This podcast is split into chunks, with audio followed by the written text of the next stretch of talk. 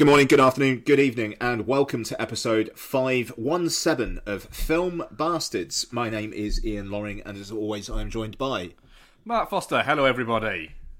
Hello, hello, one and all. Um, Becky is not with us yet, and uh, unfortunately, Becky has not watched any of the main reviews this week.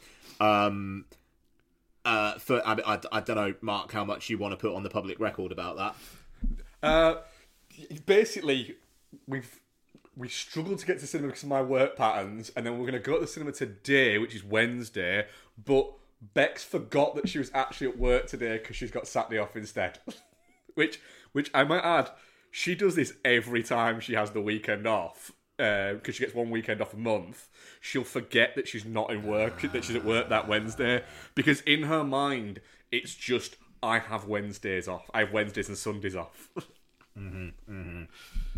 I, I, yeah, I think that's easily done. Okay, so um, it's going to be Mark and I uh, probably doing the bulk of the talking really today, uh, and Bex is actually not even with us at the moment. So No, she's um, heading, heading home from work. yeah. So uh, okay, so reviews. We have got Emerald Fennell's uh, follow up to Promising Young Woman, uh, the uh, very blank check film Saltburn. Um, we also have uh, Eli Roth's uh, trailer extension Thanksgiving, uh, seeing Roth return to pure horror for the first time in a good long while, quite frankly. Um, and we're also going to be taking a look at George C. Wolfe's follow up to Ma Rainey's Black Bottom, um, the Netflix film Rustin, uh, executive produced by the Obamas.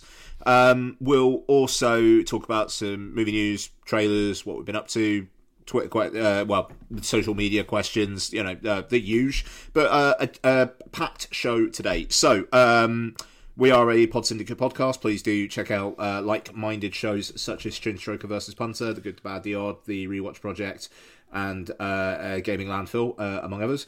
Um, and I think that is probably about it. Uh, so news. Um, I, I, I'm I- I- one for- movie off my total from last year. That's news. Fuck me. That is the benefit of lunch break watches. It genuinely is. It it uh, it, it, it really is because it means that like in a week, I will get, and it's not. I, I don't watch films um, so I can get my total up. I watch films because I actually really like watching films.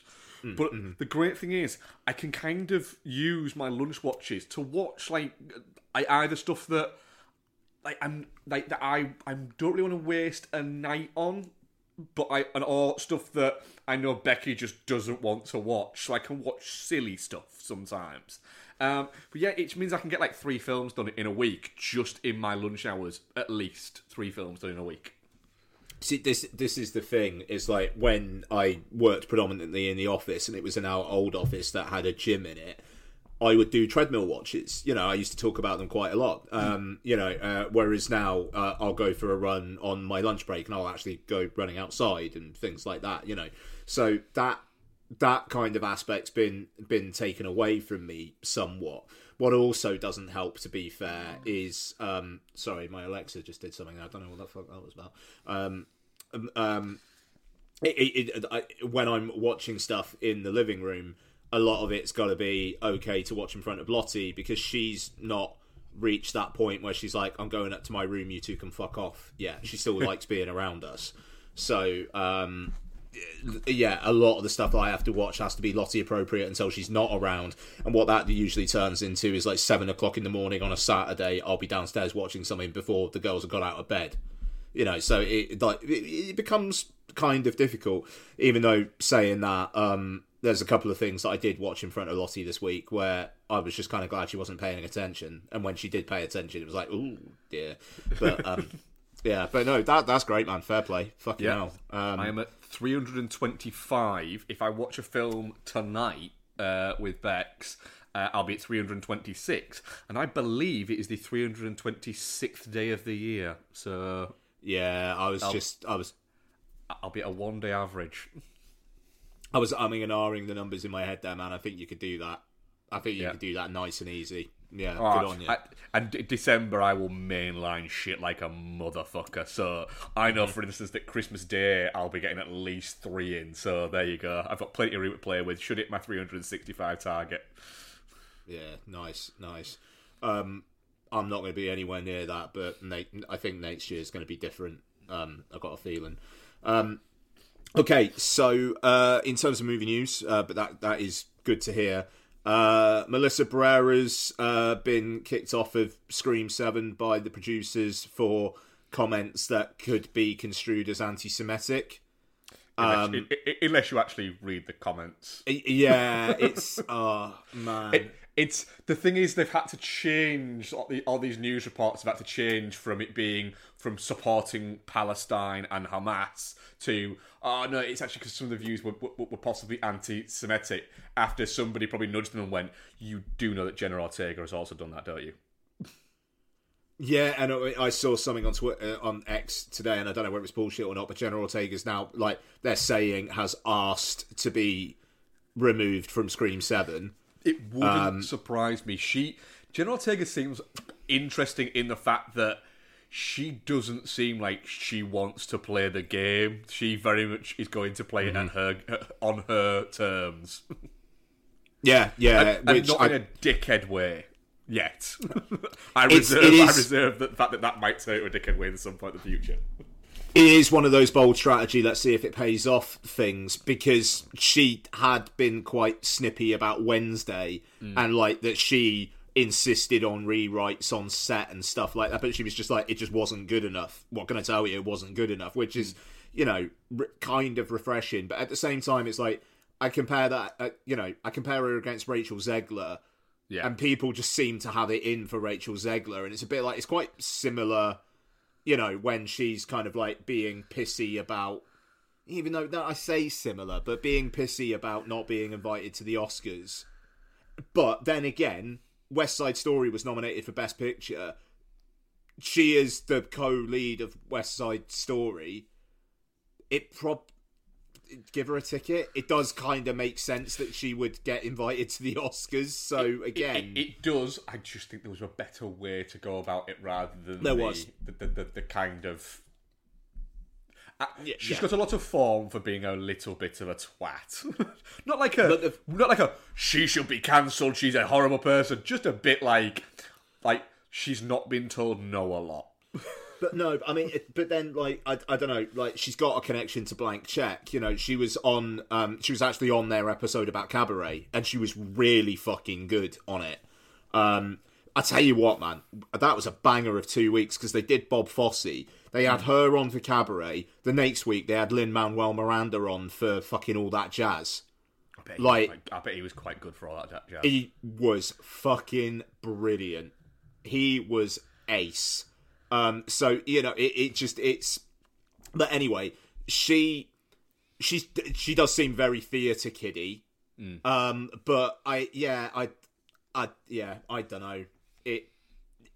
You know, she's like the- 15, 20 years younger than the us. thing It's is, just this that, different that, fucking that, that's the expectations. other bit there is a lot of people like judge these like young actors, actresses um, for like their behaviour, and the same thing you get for people judge young athletes for their behaviour and bits like that. Um, and you kind of look back at it and go, they're like they're in their early to mid twenties, you know. I'm, I'm kind of thinking. I, I go back to the the uh, the round table that um, Colin Farrell did once, where he was talking about the Justin Bieber thing, and was saying about you know I read there that that it was horrible that Justin Bieber threw eggs at his neighbour's house. It's not. It's and all I could think of is that it. Jesus, the shit that I did when I was that age, and it's just I'm looking thinking, shitloads of money and shitloads of protection. What the fuck would I have done at that age? I, it, the, the, the Israel Palestine thing is just like no no nobody's gonna win in The, the, yeah, it's it's any of such that, a yeah. yeah. it, it, it's the thing is with that you can absolutely see why um, so many are just going. I don't want to get involved. It's not that I don't care. I just don't want to get involved because no matter what happens, somebody screams at me, and maybe the fucking world doesn't need my opinion on this. Yeah. Yeah, that that yeah, which you know is the stance to take. I mean, you know, for what it's worth, like I talked to a guy who I used to work with. Um, he worked for a company that I worked with, and I keep in touch with him on LinkedIn. He's Israeli, and he's just like, we've been we've been dragged into this, and it, you know, but believe me, not everyone is like on on the government side with No. what's going on with this. You know, No, so no, it, it just very very much so. Um, yeah, yeah. Yeah, yeah. I, I, I- I just yeah. I feel I, I feel for the people on the ground. Anyway, anyway, anyway. Um, but yeah, in terms of Scream Seven, you know, it was also kind of like soft confirmed for all this that Christopher Landon's directing it. Um, so Radio Silence, who directed the last two, they're not um directing it. I, I, I think they're maybe still producing it, I think but um, still producing it. Yeah. yeah, which is interesting given that these two films have set up the Carpenter sisters and like the what they call themselves, the core four, you know, as as as a unit there, and it kind of feels weird that it's another a different director's gonna gonna have a crack at it. But to be fair, Christopher Landon kind of needs a hit. We have a ghost, which I think was a film from this year. Um, and if it was, will be up there for most disappointing of the year for me. Um, and you know, Freaky came out, and it was like through COVID and whatnot, but that one just seemed to come and go. Yeah, so it's got, he- it's got a weirdly big, like it, a, a, a genuine, a genuine cult following. Though Freaky seems to have, Hmm. like it seems to be, people seem to really like it.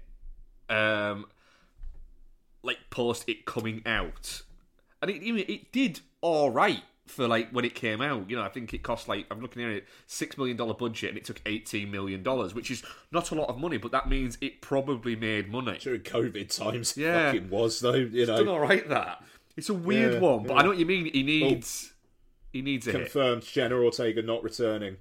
Ooh, that It very is much. being it is being blamed on Wednesday's shooting schedule. It's literally just come out on the Hollywood Reporter. Hmm. Um, I just had an Apple News notification about it. Um, uh, bu- bu- bum. I'm literally s- looking at the Scream Seven Wikipedia, and it is fucking already on there saying Jenna Ortega is not returning. So Deadline said that it was because of the Wednesday shooting schedule. Hollywood Reporter is saying sources have said she informed the studio months ago that she did not intend to return.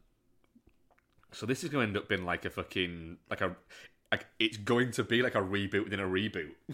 What? Yeah, I mean, what the fuck do they? I mean, poor, uh, you know, Christopher Landon. Like, what do you do now? Do you? Yeah, do you recast?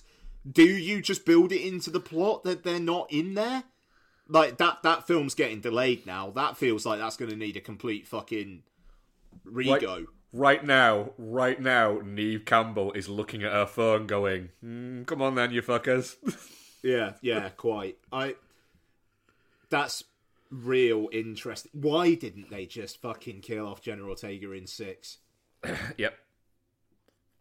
I she was it was just the fact that she was obviously getting too big for those fucking films as well. Um yeah, all right. Um let's see let's see if uh I don't know, maybe in 5 years time her career's not going so well and she turns up in Scream 10. Yep. But yeah, all right, interesting. Um that's that's interesting though. Deadline was saying it was the Wednesday shooting schedule. Hollywood Reporter saying she wanted out months ago. Mm. Let, let's see. Let's see how that goes. So, um, yeah, Scream Seven. I assume it's going to get pushed back now. Um, yes. So, what else have we got, if anything? Um, um,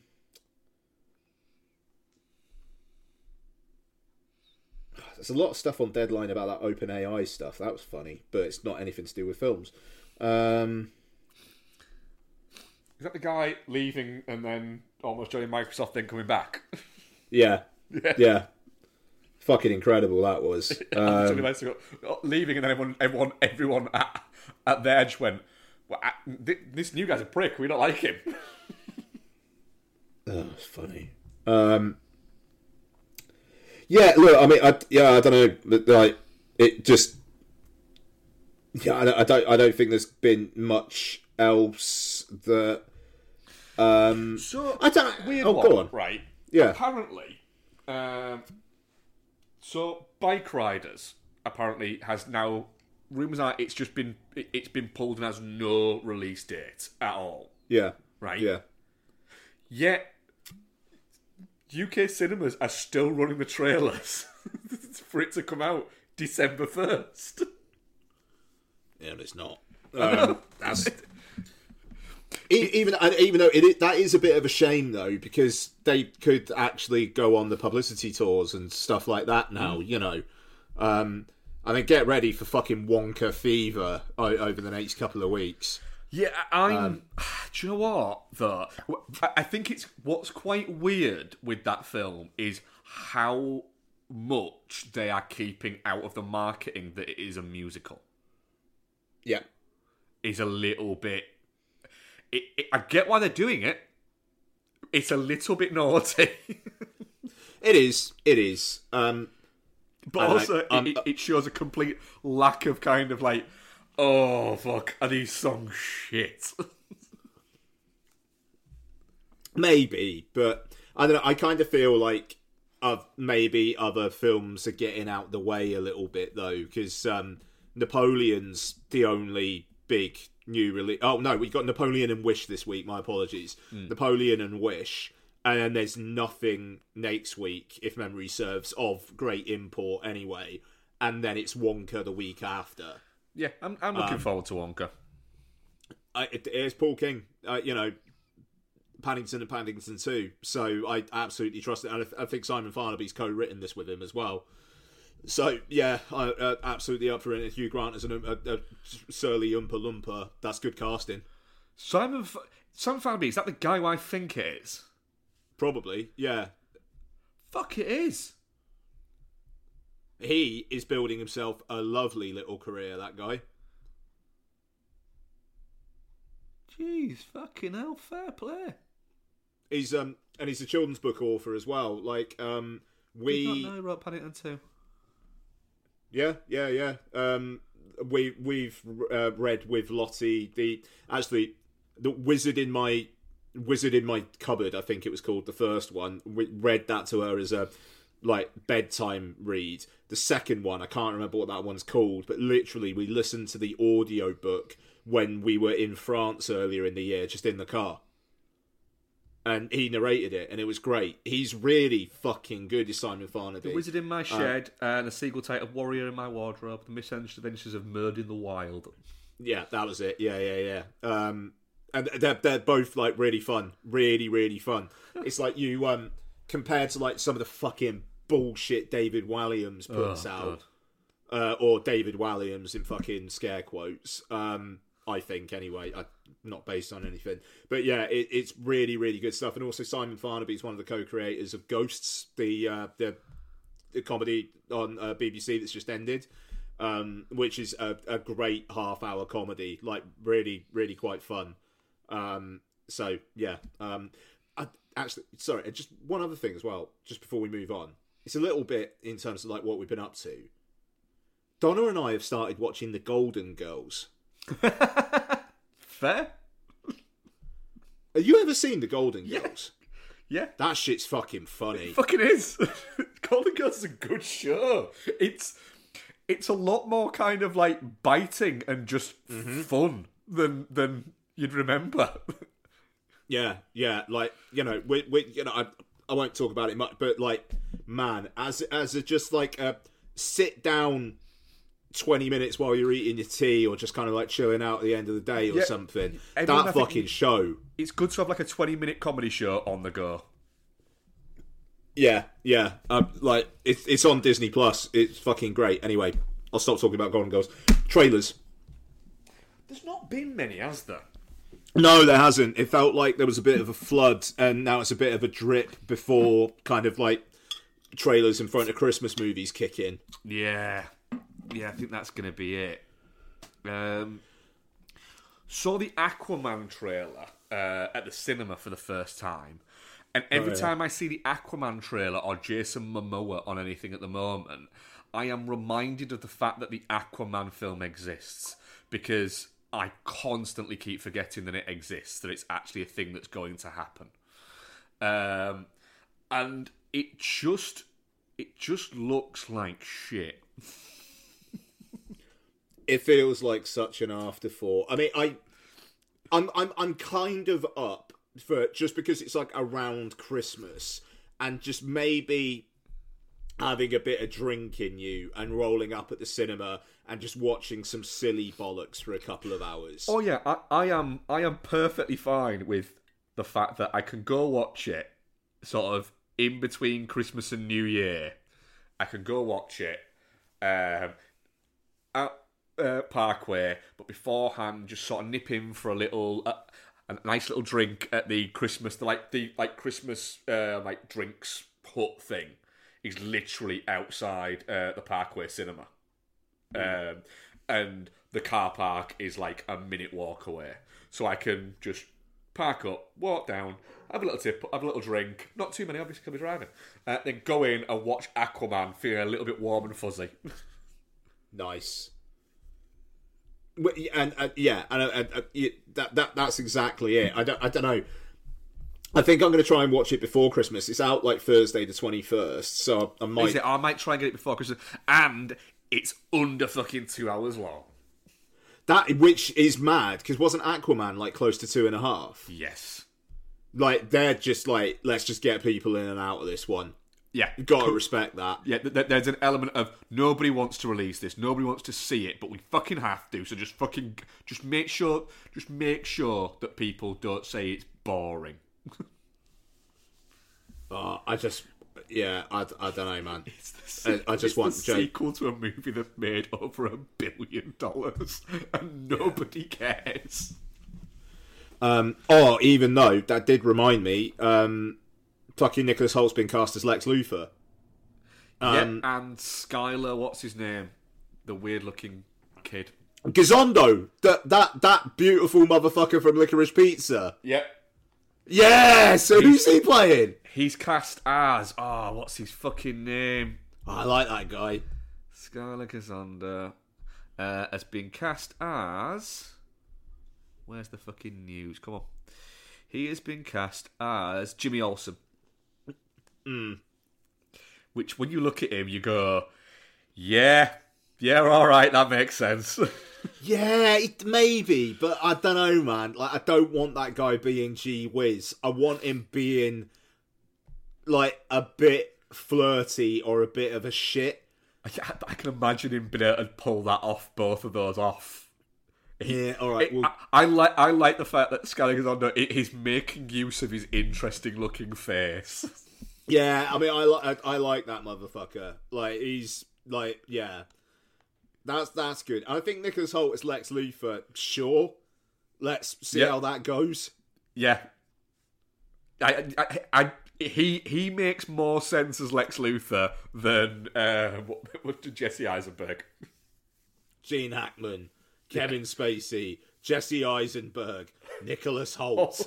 Such a fucking weird selection of people. Very odd. yeah, very at least when you reel off the Batmans, they all kind of make sense. I, I tell you what, right? I think Batman versus Superman might be getting a rewatch sometime soon. you gonna go for it? I get quite compelled by that. It's like the the, the Justice League trilogy, like 4K, is on. um I think it's on a Black Friday thing on Amazon at the moment. Actually, I might just look it up and I might just buy it now. Um, please hold. Uh, Justice League 4K. Let's have a look here. Yeah, twenty four forty nine for um, Man of Steel, Batman vs Superman Ultimate Edition, and Zack Snyder's Justice League. Ooh, Zack Snyder's Justice League is in that as well. Yeah. Because it's the Zack Snyder's Justice League trilogy, is how it's termed as. Ah, Yeah. it's not bad for twenty five quid. Do you know what? That is getting bought right now. And I think I'm going to do a Zack Snyder's Justice League trilogy rewatch at some point over the holidays. Yeah.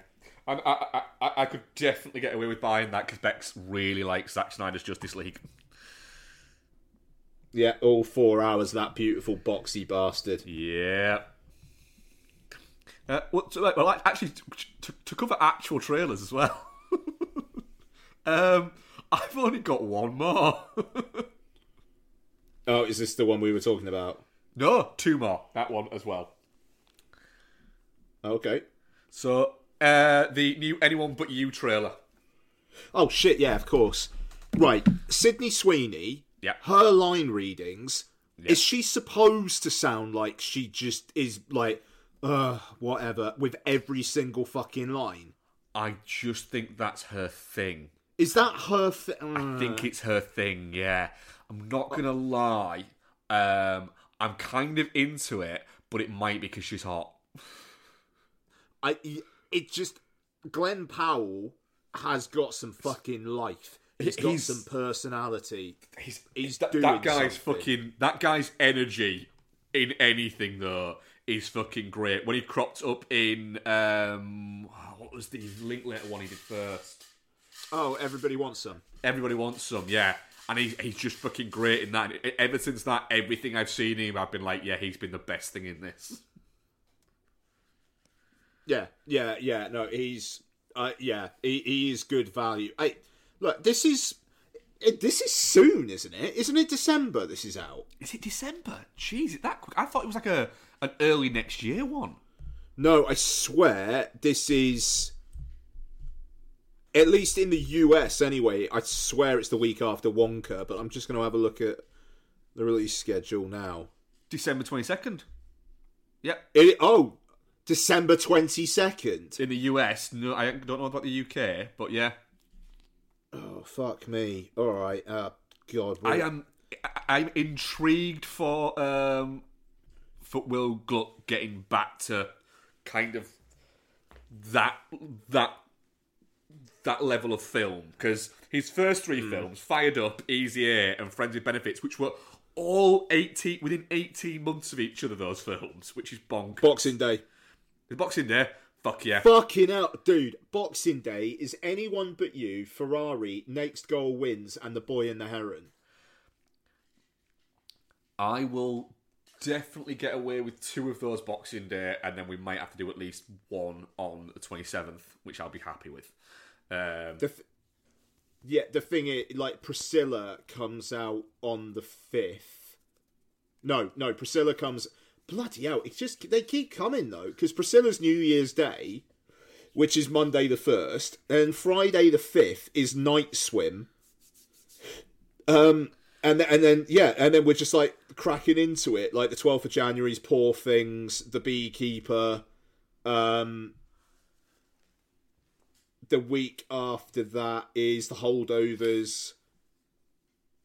I mean, yeah, it just it it just kicks right in again straight away. But four films I want to fucking see on Boxing Day. What a fucking treat that is. yep.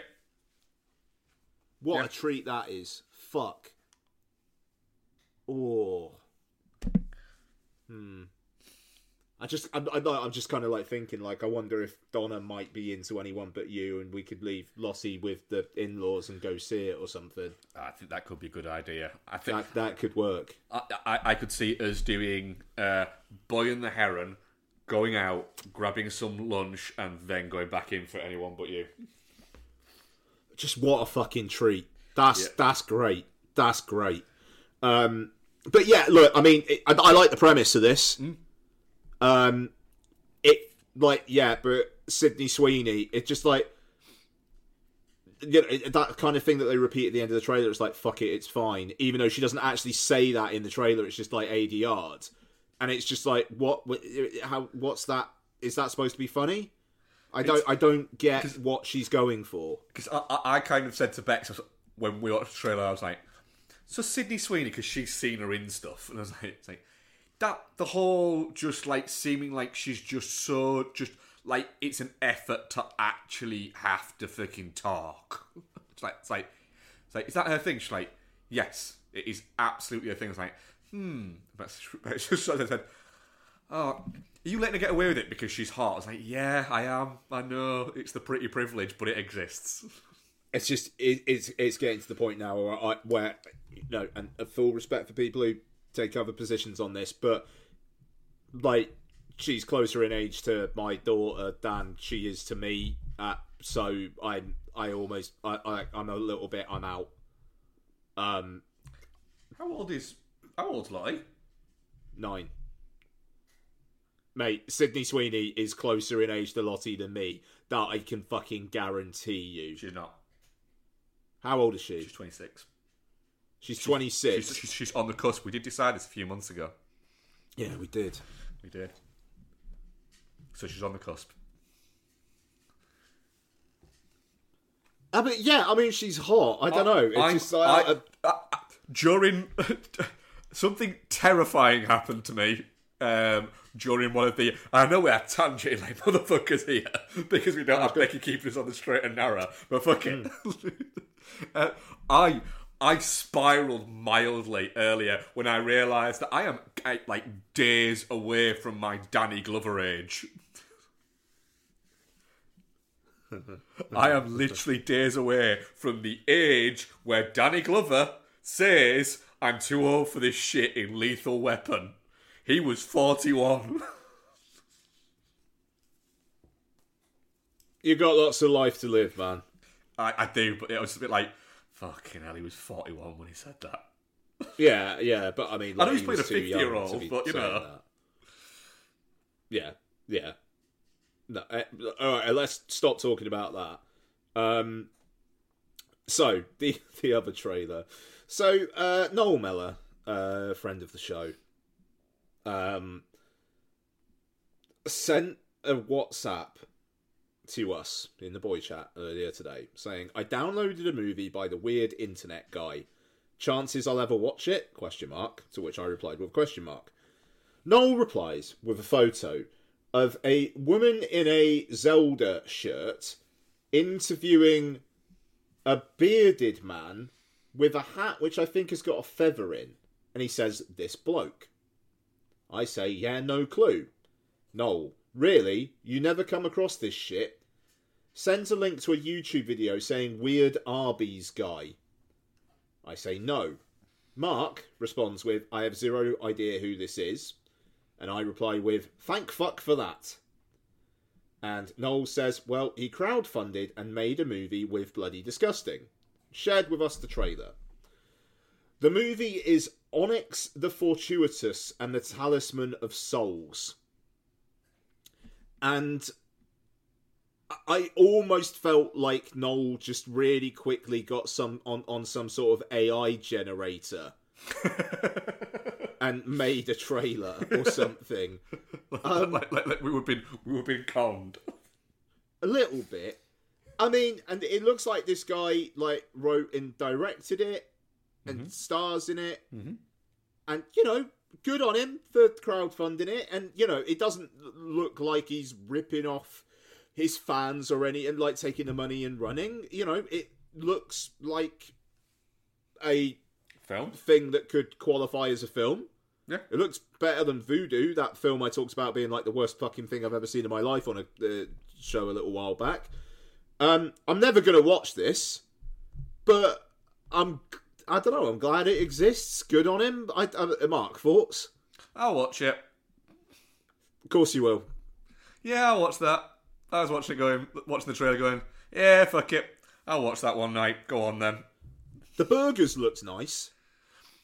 Like I, I did enjoy. Can I get uh, a new name badge? Because this one says it's something like Mark Wielder Dickwell or something like that.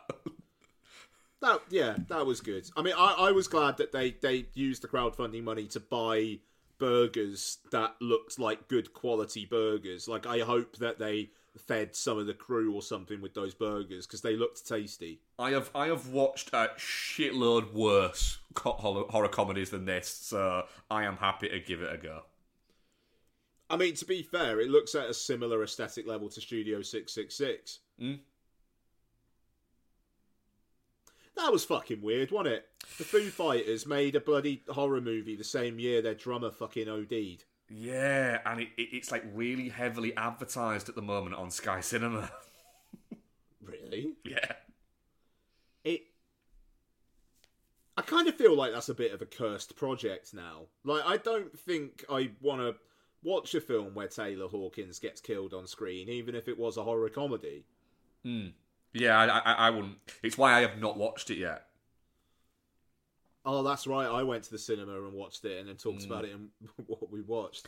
There's a, there's a good Lionel Richie bit in that, I will say, Yeah, but you could just YouTube that. I just I don't I just don't want to. I, don't- I, I, I don't feel like I could like laugh at anything that Taylor Hawkins is doing, knowing the fact that yeah, He's good in it. And I- And, like, to be fair, they're all good value in it. They're all up for it. Mm. Um, and he's fun. And I, I swear, like he has sex with someone before he gets killed off or something, if I remember correctly. So there's that. But yeah, it, it, it's an odd one. Um, all right, uh, I'm gonna stop spiraling with that. Um, let's review a movie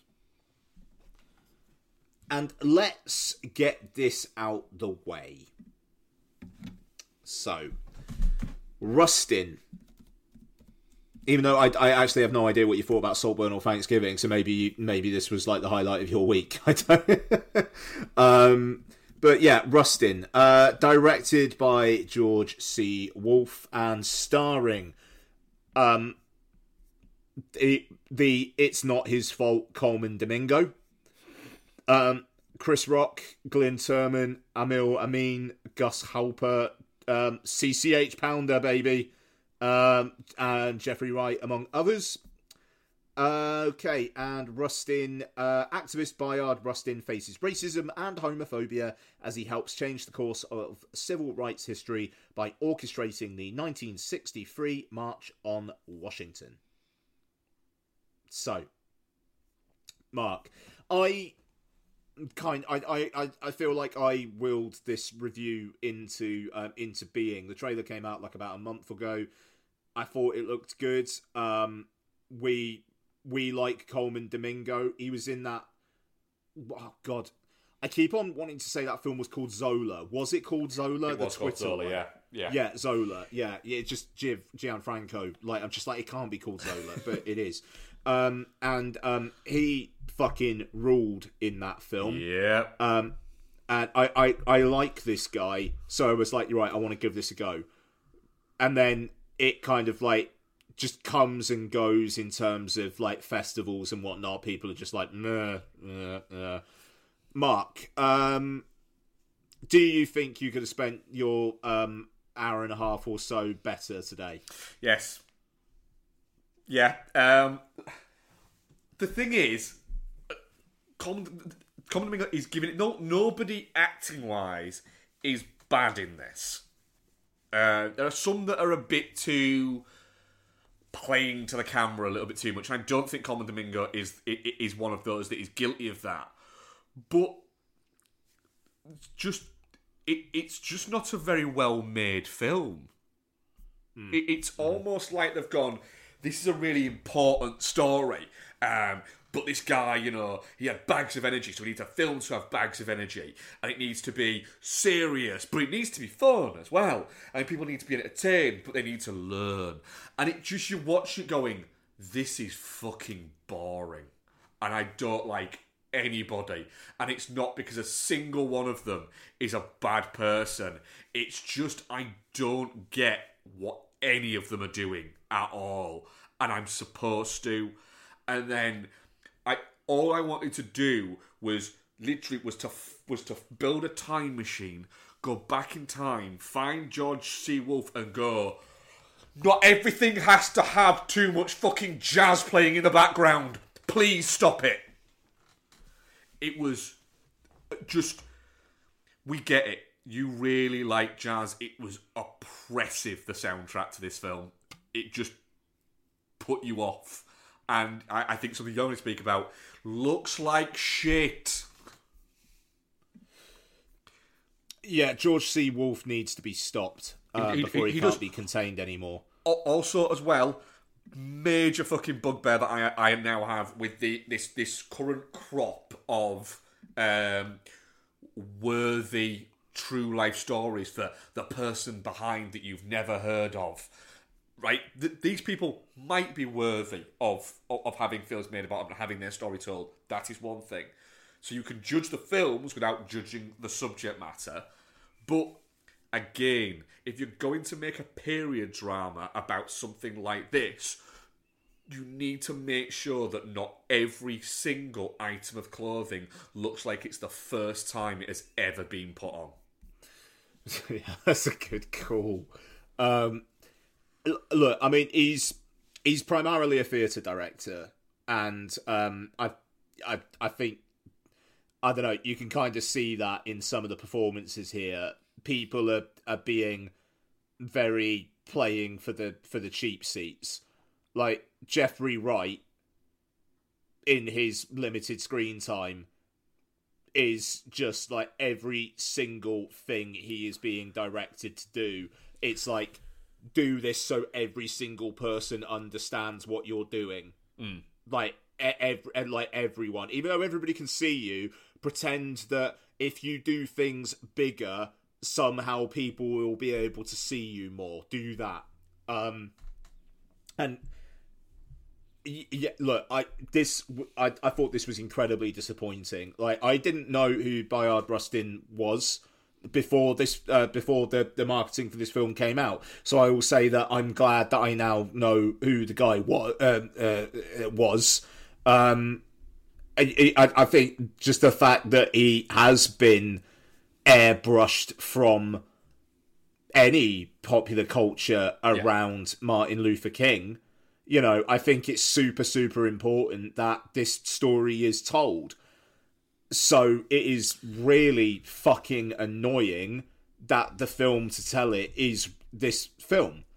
Um, the look of the film is okay. The cinematography is Netflix by numbers. Yeah. Uh, like the color grading of it, just it I, I, I actually think it's a bit embarrassing. Um, yeah, it, it's it's it's almost like Netflix have like they go right. Have you put it through the filters? It's like what filter? You need to put it through the Netflix filter, and then after that, you need to put it for the pleasing for the eye filter. And and and yeah, and like th- this is the thing. Like I, you know, I heard like reports just like listening to podcasts and stuff with people like in in the know and th- i'm not saying i it just like i've listened to things and read things that netflix essentially have a style bible mm. like tv shows do. And it's almost like you just like unless the director is like someone who has yes has the heft to go no we're going to do this then you, you know i haven't seen maestro yet I'll be seeing it in the next couple of weeks. That film is going to look like a director has put their fucking stamp on the the the feel of the film. Mm. This it needs it needs color. It needs some vibrancy. Um, there's stuff at the Washington Monument where I genuinely honestly could not tell whether it was shot on lo- on some sort of location or shot against a green screen. Yeah, and, um, and, and you're and, and because I agree with you, and that not in a positive way. Not that it, if it was shot on a green screen, it's so good. Just that it looks off. It looks it looks shit. That's yeah. like you said. It regardless of whichever one, you haven't done you haven't done a good job there, bud. Mm you know, like it, it, it so I mean, th- there's that. Also, I said in our chat there was like a visual tick that annoyed me. Did you notice, especially towards the end, there would be like a shot where it looked like they'd like digitally altered it so it looked grainy, and it would be like a single yeah. shot. Yeah. And then it would cut, and it just looked Netflix again. Yeah. And they did that a few times. It's like, what? What are you? what are you doing there? Because yes, okay, this shot looks like it's like reportage or something, but the next shot also looks like that, but you don't have that filter on that anymore. So what are you doing? It, I do feel a little bit like, I mean, George C. Wolfe is not a young director either, is he? No, he's like getting on to his seventies, I think. Yeah, um, and you know he, he's majoritively a theatre director. Uh, but I mean, his first film he made was 30 years ago. So it's not like he's he's a new director. Hmm. But it's just. It's almost like he was trying to do thing, do something clever visually, but it was just wasn't very clever. Yeah, no, yeah, I, yeah. I, it, it it kind of felt like, oh shit, I actually need to put a bit of a stamp on this. Oh, okay. I'll tell you what, in post production, just this shot, this shot, this shot, put some fucking grain on it. Yeah, it, it. So, but Colman Domingo is is very very good. Yeah. Um, it, you know, it, even though that intro sequence where it, it's kind of like how he kind of accident, basically accidentally called MLK's bluff, and you know that there was some kind of almost like weird comic SNL timing shit going on with that, I, I didn't know what was going on there. Um, sorry, I know I've spoken a lot. It, it just could you imagine if if someone who I don't know, maybe wanted to make something a bit provocative, like you know, and not just like, oh, he can't shag the preacher that he wants to shag. You know, uh, like uh, you know, get. I don't know. I wanted it to get in uh, in our faces more. You know, it's got that whole kind of inspirational thing, like you were saying, like it, you know, and it's just like, do you know what? No, maybe actually, BlacKkKlansman it a bit for us Yeah. you know, make us feel like, okay, we've been through something here. Because, like, Donna watched the end of this and just looked at me and went, and then racism was solved. and it, it just, it, you know, like with the titles at the end. Yeah. And it, it yeah, yeah. That that's what th- this film wants you to go out there and feel good. No, fuck that. You shouldn't like. Yes, he pulled this off, and that's great.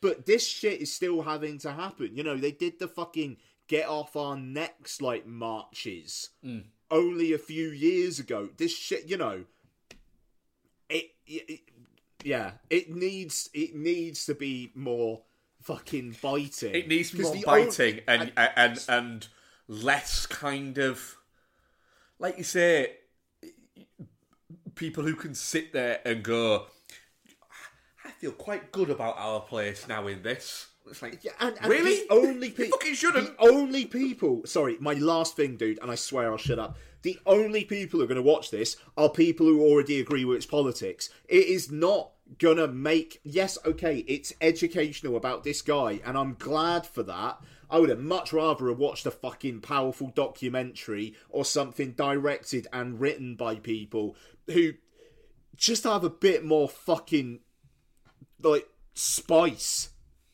you know, th- th- th- th- BlacKkKlansman, honestly, increasingly for me is is just like the template for how you do films about race today. Hmm. You fucking punch people in the face. Yeah, because people need punching in the face about it. Hmm. It's an odd one. This ain't it. No, it's This not. isn't good enough. Sorry, I'm done. Yeah. No, it, it, it's it, it's not. Um, I, I do think it's a bit shit, to be honest. And, I'm touching cloth because of Colman Domingo. yeah, I think I, I think I think I can safely probably have myself as a, as a touching cloth because of Colman Domingo because he is very good in it. But yeah, Uh, yeah, yeah, saving yeah, grace. no. Without him, this film is is nothing. It, it's there's there's too many of these um, true life story films coming out at the moment that that just seem like they're coming out as very Oscar bothery, but are not actually bothering to be any fucking good. Um, and that's yeah, that's worrying. Um, Yeah, it, it, it, and, and but the thing is, it's going to do nothing. This Oh, yeah. film is not getting a single nomination, Nope. and it's just get it's just going to be like a fart in the wind. And uh, the this guy, this the Rust Bayard Rustin, obviously deserves more than that. I just think that's really fucking sad. Yeah, and also as well, do, just don't get Lenny Kravitz to write you your, your big inspirational song. Lenny Kravitz, And again, who is who they is- want a, they want an Oscar. Yeah, they want an Oscar, But Lenny Kravitz is the most mediocre, below mediocre, sorry, musician of the past 30, 40 years. He's a model. He's not a musician. He has two songs and they are the same fucking song. Yeah, yeah, yeah. Think about it. Are you going to go my way and I want to get away? They're the same song. Fucking yeah, no, it, yeah, yeah. Film shit. Colman Domingo's performance is, is touching cloth. But that that's the thing. I'd say Colman Domingo is definitely not shit, and he is like I, I'm gonna go touching cloth, but it's kind of like an. I, I, I'm saying that kind of almost aggressively. Yeah. Like I'm annoyed that I'm saying touching cloth, but it's a testament to how good Colman Domingo's is in it. Yep. Um, I mean, our audience poll, Obama's try harder. Our audience poll was definite shit 100. percent That's because only one person voted in it because nobody I'm glad that watching person Rustin. enjoyed it. Um, because Yeah, and this Netflix Netflix don't even want you to watch it. Netflix Oh, are pulling mate, some I- Amazon Prime shit on that.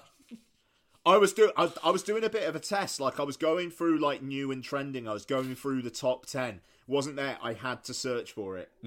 Yeah, I had to search for it, and when I typed in RUS, it was like fourth in line. Yeah, sure. Yeah. Rushmore was ahead of it. Oh, Rushmore's on. Oh, okay.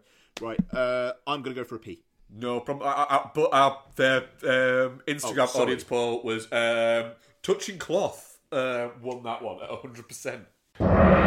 CS3P Combat. Player 1, choose your character. Tired of film and television podcasts where the hosts exist in a blissful state of agreement? Instructor. Player 2, choose your character. Well, you're in luck. Hunter. Round 1, fight. Allow me to introduce you to the Chinstroker vs. Punter podcast, featuring two film and television fans from Birmingham, England, who enjoy their media in very different ways. But anyway, that brings us to the end of the plot of Blue Velvet. The plot. I mean, the main characters are two of the dullest main characters I have ever encountered in any film. So join us as we catch up on what we've been watching from our own very different perspectives. Double KO. Round 2, fight. You can find us at csvsp.libsyn.com, also on Spotify, iTunes, Stitcher, all the places that podcasts can be found. Just really It's not isn't. visually striking. No. Uh, Just, just getting confirmation. It's just in English. That's the third time, though. I mean, am I, is this on? Let's talk about Saltburn. So, Saltburn is directed by Emerald and Fennell, uh, Emerald Fennell, not Emerald and Fennell. Emerald Fennell, who also wrote it. Uh, stars Barry Keoghan, Jacob, Jacob Elordi, Archie Madekwe, um, uh, fucking, uh, uh, uh, Jesus Christ, Rom, uh, Rosamund Pike, uh, Richard. Grant, Carey Mulligan, and others. So, a student at Oxford University finds himself drawn into the world of a charming and aristocratic classmate who invites him to his eccentric family's sprawling estate for a summer never to be forgotten. So, Saltburn, follow up to Promising Young Woman, who, I, I, to be, I think it's fair to say, thanks to the fact that it was the COVID Oscars, um, ended up doing very well at the Oscars in terms of nominations and uh, victory for Emerald Fennell, who won for Best Screenplay. Uh, best original screenplay. So, you know, Saltburn comes with some expectation, I think it's fair to say. Um, and uh, yeah, I think we've both been a bit. This could go one of two ways. Yeah, Um, that, I think that that was always my feeling was it was either going to be just fucking just a good time or an absolute fucking nails down uh, fucking chalkboard piece of shit. How'd it turn out for you? A really fucking good time. it confirmed a few things to me uh, that I'll go on first. And I think we should nip in and sit down and say we're all spoilers all the time. Um, confirmed a There's few some things. fucking spoilers to be said for this as There well. is, yeah. Confirmed a few things to me. One, Barry Keoghan is one of the most interesting in terms of how he picks his roles, actors out there. Not even thinking of how he approaches them, just how he picks them. If he's in something, you know that role is going to be at least interesting. Um, and Yeah, Richard E. Grant is just not as good an actor as people would like to think that he is. I think he gets one good moment in this. Um, is it is it the moment? Is it his last scene in it? Um, actually, no. I I thought him like seeing that uh, uh, his boy had died. I thought there was quite a good like. I, I I'll No. be honest. I, I, I, I that I thought, my God, this is embarrassing. But that Really, I thought, it was good. I thought everyone else was decent. The, the, the are you talking about when he actually found him, or at the dinner bit afterwards? when he found him. Yeah, yeah. I, I, I, I, I was, I was kind of laughing a little bit. Ah, yeah, no, I don't know, man. I thought there was quite a good, like, just absolutely uh, disassociating. I would I would love to sit um, with Emerald Fennell and say about a few scenes in this movie of say, can I just ask you a question? Do you think that that was that, that they were like like provocative and but, but, like provocatively beautiful and sad moments, or were you just fucking around? because I I would be fascinated to know which it was. Whether, whether it was that she just thought, this is just fucking funny. I'm just going to fuck around here. Or if she actually thought that they were like poignant moments. I this is yeah, and I mean this this is the thing, man. I can't help but think that she just went. I've kind of got carte blanche here. yeah. I'm go I like. Let's just let's just fucking swing for.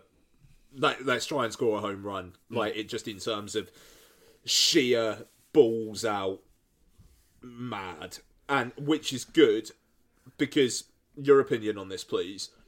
I think the actual narrative Yeah. is pretty rote. Oh, it's yeah. pretty There's not a lot there. obvious. No. And it's like the twists at the end, they're not twists, dude. No, no they're not.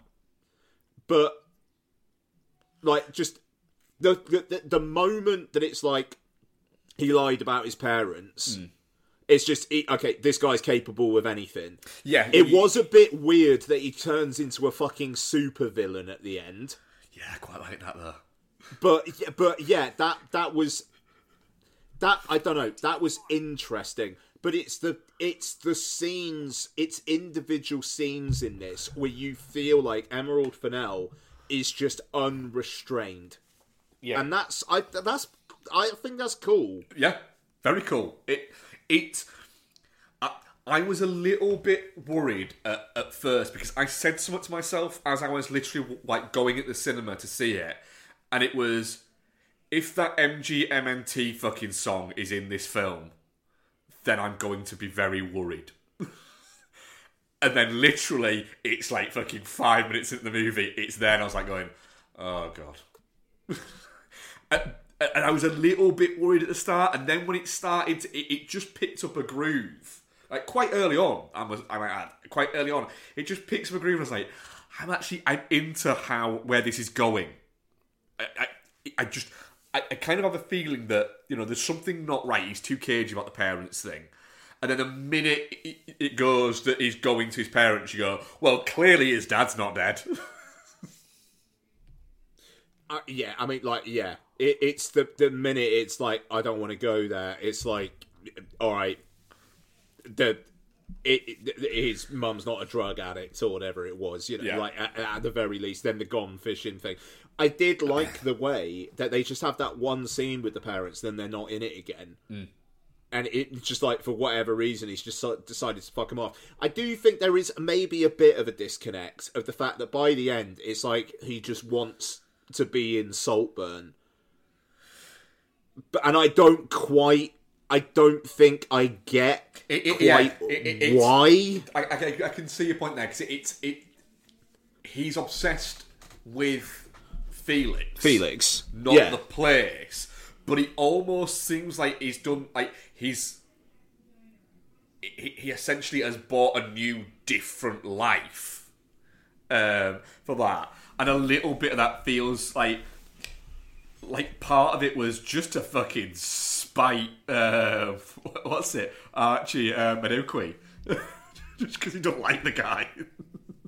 Yeah, and I mean, like, You could have literally have had a little extra scene in there of of that, and, and just been like the whole thing was never about Felix. He just ended up being like a side mission, but it was just to fuck this guy over for pissing him off. But I mean, yeah, this the, the the whole breaking point does seem to be Felix's rejection of him.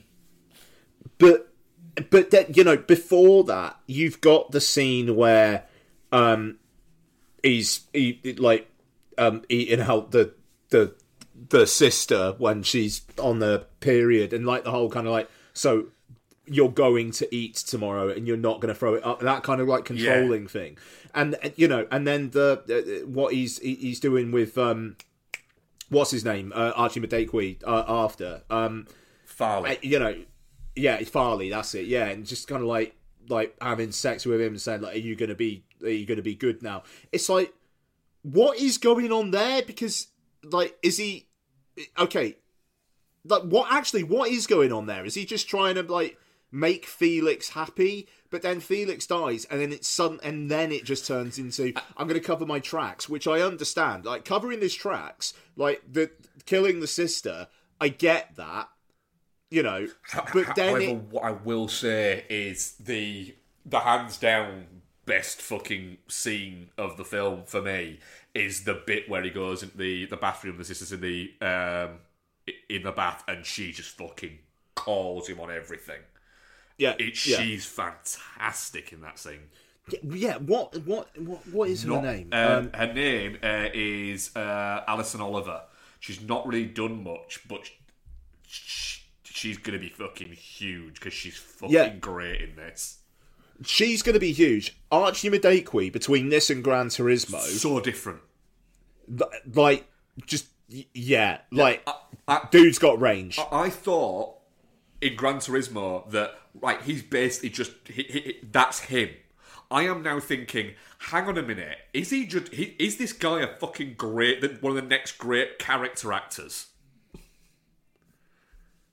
yeah potentially and uh, you know jacob elordi that guy's got fucking star power up the wazoo like Yeah. it, it's this is a fantastic cast and i think Fennell obviously they all trust Fennell Yeah. like no one's business like barry keoghan the trust that he has to have in his director here to do some of the things that he's doing.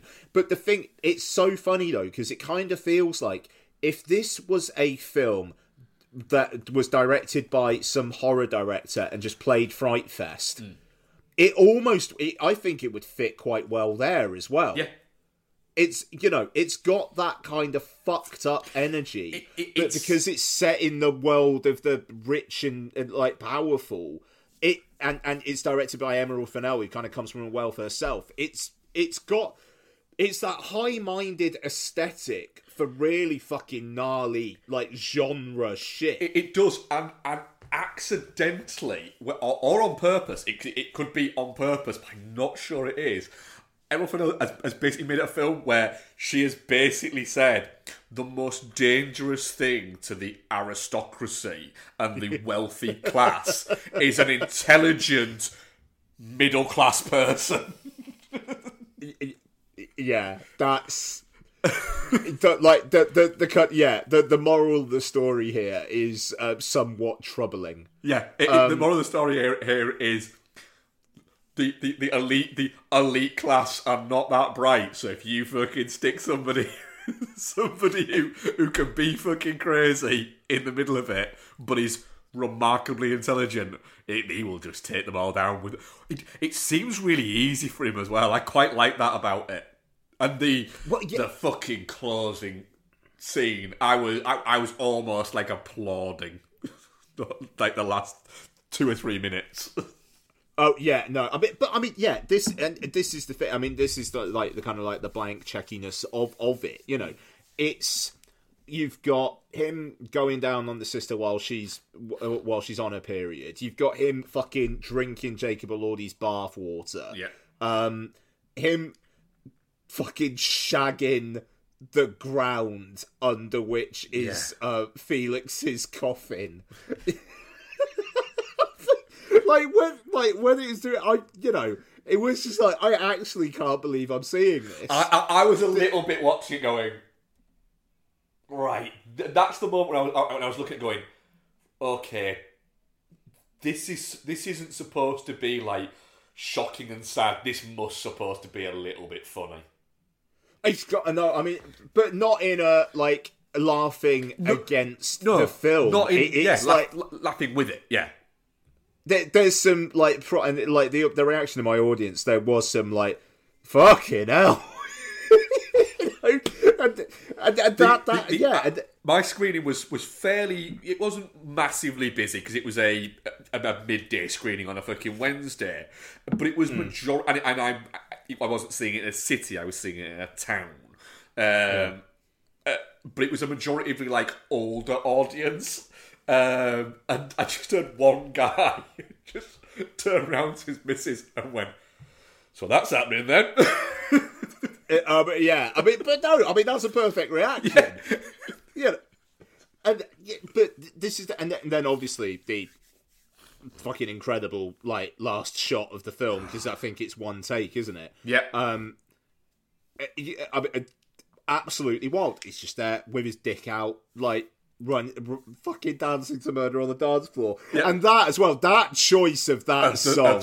when this when this song came on and I saw Barry Keogh just like he leans in the door, doesn't he? And he's completely and he's walking. You're going, well, he's butt naked, and he leans in Yeah. the door, and it's murder dance floor. I, my brain was going, please let him dance, please let him dance. And then when he starts dancing, and I was watching it, like the first like three or four seconds, going.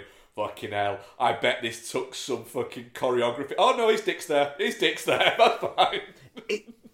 it's it's just like my what the one thing with the third act is just the fact that it's like was he obsessed with Felix because it it did very very Yeah. much seem like he was like he only makes that decision to like kind of kill him when things have gotten really fucking bad between the two um or is it that he is this like fucking supervillain who just wants this place? And I'm okay with either, but the film seems to be trying to do both. Like when he when he like suddenly it, it's revealed that he was talking to Rosamund Pike the whole time, and she's like on that fucking respirator, and then he turns it off. You know, it it is why she like these. And to be fair, these people are were perfectly nice to you, and again that pl- plays out the whole kind of like the, the biggest danger is a middle class guy with brains or working no, middle class, not working class. Oh about yeah, but it's, it, it, it, I think it, very much wants you to go.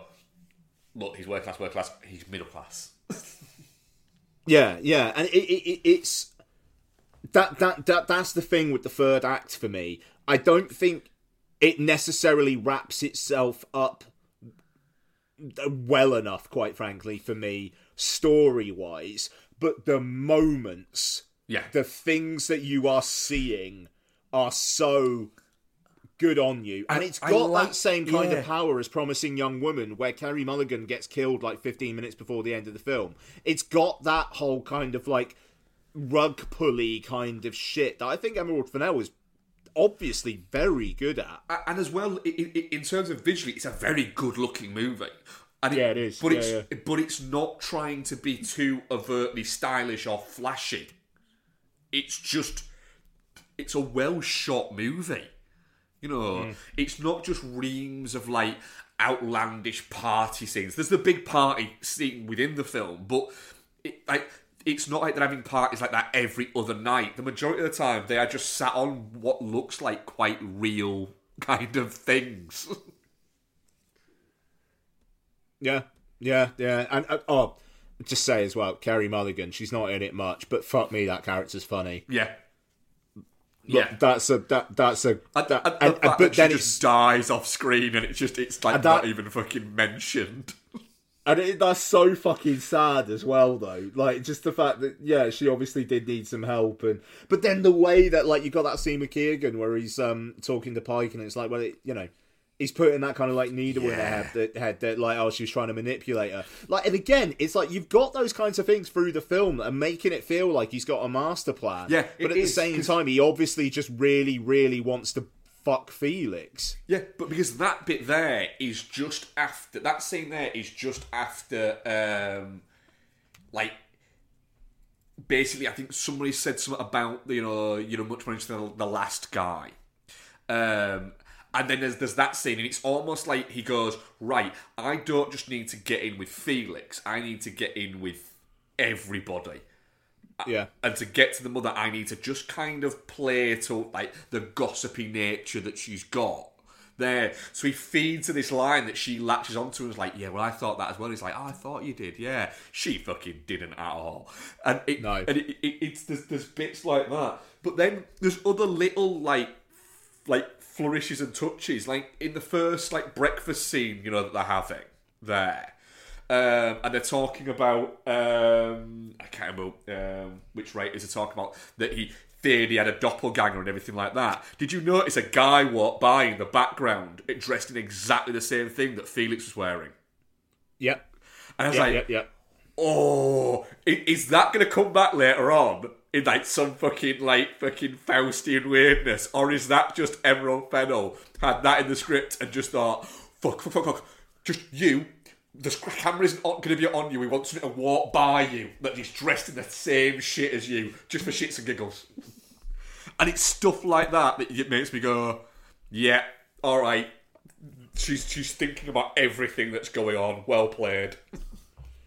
and you know this this is uh, a LuckyChap production, which is the production company run by uh, or owned by Margot Robbie. Yep. You know, she's got she's got a producer credit on this. She's got producer credit on Barbie, Promising Young Women, Birds of Prey, I Tonya. Uh, like good. Uh, Margot Robbie knows what she's fucking doing as well. Yeah. You know, and it, it, it yeah, I don't know. It, it would have been these- it would have been so easy for Margot Robbie to have literally just had herself inserted into the film as one character and then had an and Margot Robbie, but she doesn't. She keeps the fuck away from it. Yeah, quite. It. it I, yeah, I, I, I really, it's not perfect. It's Nope. not going to be in my top ten of the year. I think there's there's enough problems with it for me. But fuck, man, trouble- Emerald Fennell, she's good. Yeah, she is. It might trouble my top ten to be honest. Um, for the sheer just like in terms of for the enjoyment factor of of Barry Keoghan just Barry Keoghan being menacing or a little bit fucking unhinged. He, never goes full nuts. He, he's so clever with it. Um, he's fantastic. Um, but yeah, the like I said, the the, the, the scene just before um, what's the name? Uh, Venetia essentially kills herself. Um, is fan is fantastic and tense, and it's a great shot scene because it's both it's shot just as like as close up to both fucking faces, and it's it's almost like she's calling his shit, but he knows within a second that he can have that he has a, a kind of a- hold over all of these people. It's the Yeah. I am the smartest motherfucker in every fucking room. Yeah, I. Assuming they do the Batman too, I think he could do some really interesting shit as the Joker. Apparently, yeah. Apparently, and, and uh, the interesting there, apparently, he's not going to be the main villain in it. Yeah, man, like have him fucking in the background, like pulling the strings and shit. Yeah, ha- have him as like the Machiavellian um, force from the from Arkham. It- that's fucking interesting. That's more interesting than having another Batman versus Joker movie. Agree. Yeah. Yeah, um, definitely not shit. Really fucking enjoyed it. Um, looking forward to a, a, a rewatch when it comes uh, available on a 4K, which it'll look fucking great because it's a well shot movie. Yeah, two right. Emerald for now. Two out of two. Definitely not shit. Yep, definitely not shit. Um, the same guy who shot Babylon. That kind of makes sense. Linus Sud- Sudgren. Sandgren, yeah. And shot La La Land. That that makes sense actually. Why it looks as fucking good as it does. Yeah, I need to watch. Uh, Mark, I need to watch Babylon again. I think It's do. calling to me. I mean, our audience poll on Saltburn. I see. I can see this. Uh, definitely not shit. Fifty percent. Shit, twenty five percent, and Geostorm twenty five percent, and that was the same on our Instagram poll. Yeah. Yeah. Yeah. Yeah. Yeah. Yeah. Okay. We also saw Time Um, to Die as well. Yeah, he did. That's right.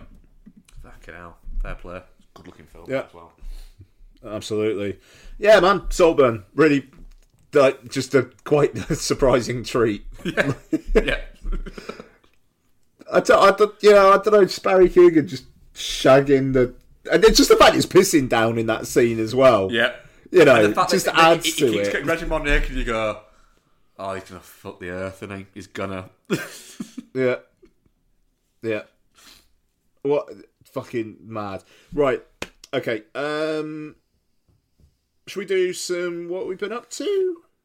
yeah, can do. Yeah, cool. Uh Mark, what have you got for us? So I'll leave the ones that I watched with Betcha in case she arrives uh, midway through me talking about this till the end. Sure. Um, not sure how far she is away, to be honest, at the moment. Um, I rewatched Ace Ventura. Um, With the first one. yes. Because I've been How's that transphobic shit holding up? yeah, it don't really. It's, it, yeah, it, it don't sit. It's pretty rough, eh? It's rough, yeah. Um, uh, what I will say is the crying game definitely is glad that Ace Ventura exists. yeah. Um, yeah. Uh, I mean, Carrey has commented on it and said, uh, uh, uh, since and gone, yeah. One I'm not proud of with that, but you kind of you either own it and you go, yeah, all right, or you go, or you try and defend yourself, and I can't. so there's a fair enough. It's it's the fucking line of I prefer to admit my mistakes and grow than just still be an arsehole. Um, but the problem with that is it's still really fucking funny at points. Because it is really fucking funny at points, Ace Ventura. It is just this, like, comedian just fucking un. It's, it's back to the fact that it, Jim Carrey wasn't a known name around the world, and then Ace Ventura came out, and all of a sudden he fucking was. And it's because this performance is largely unhinged at points. um, Yeah. it's bonkers.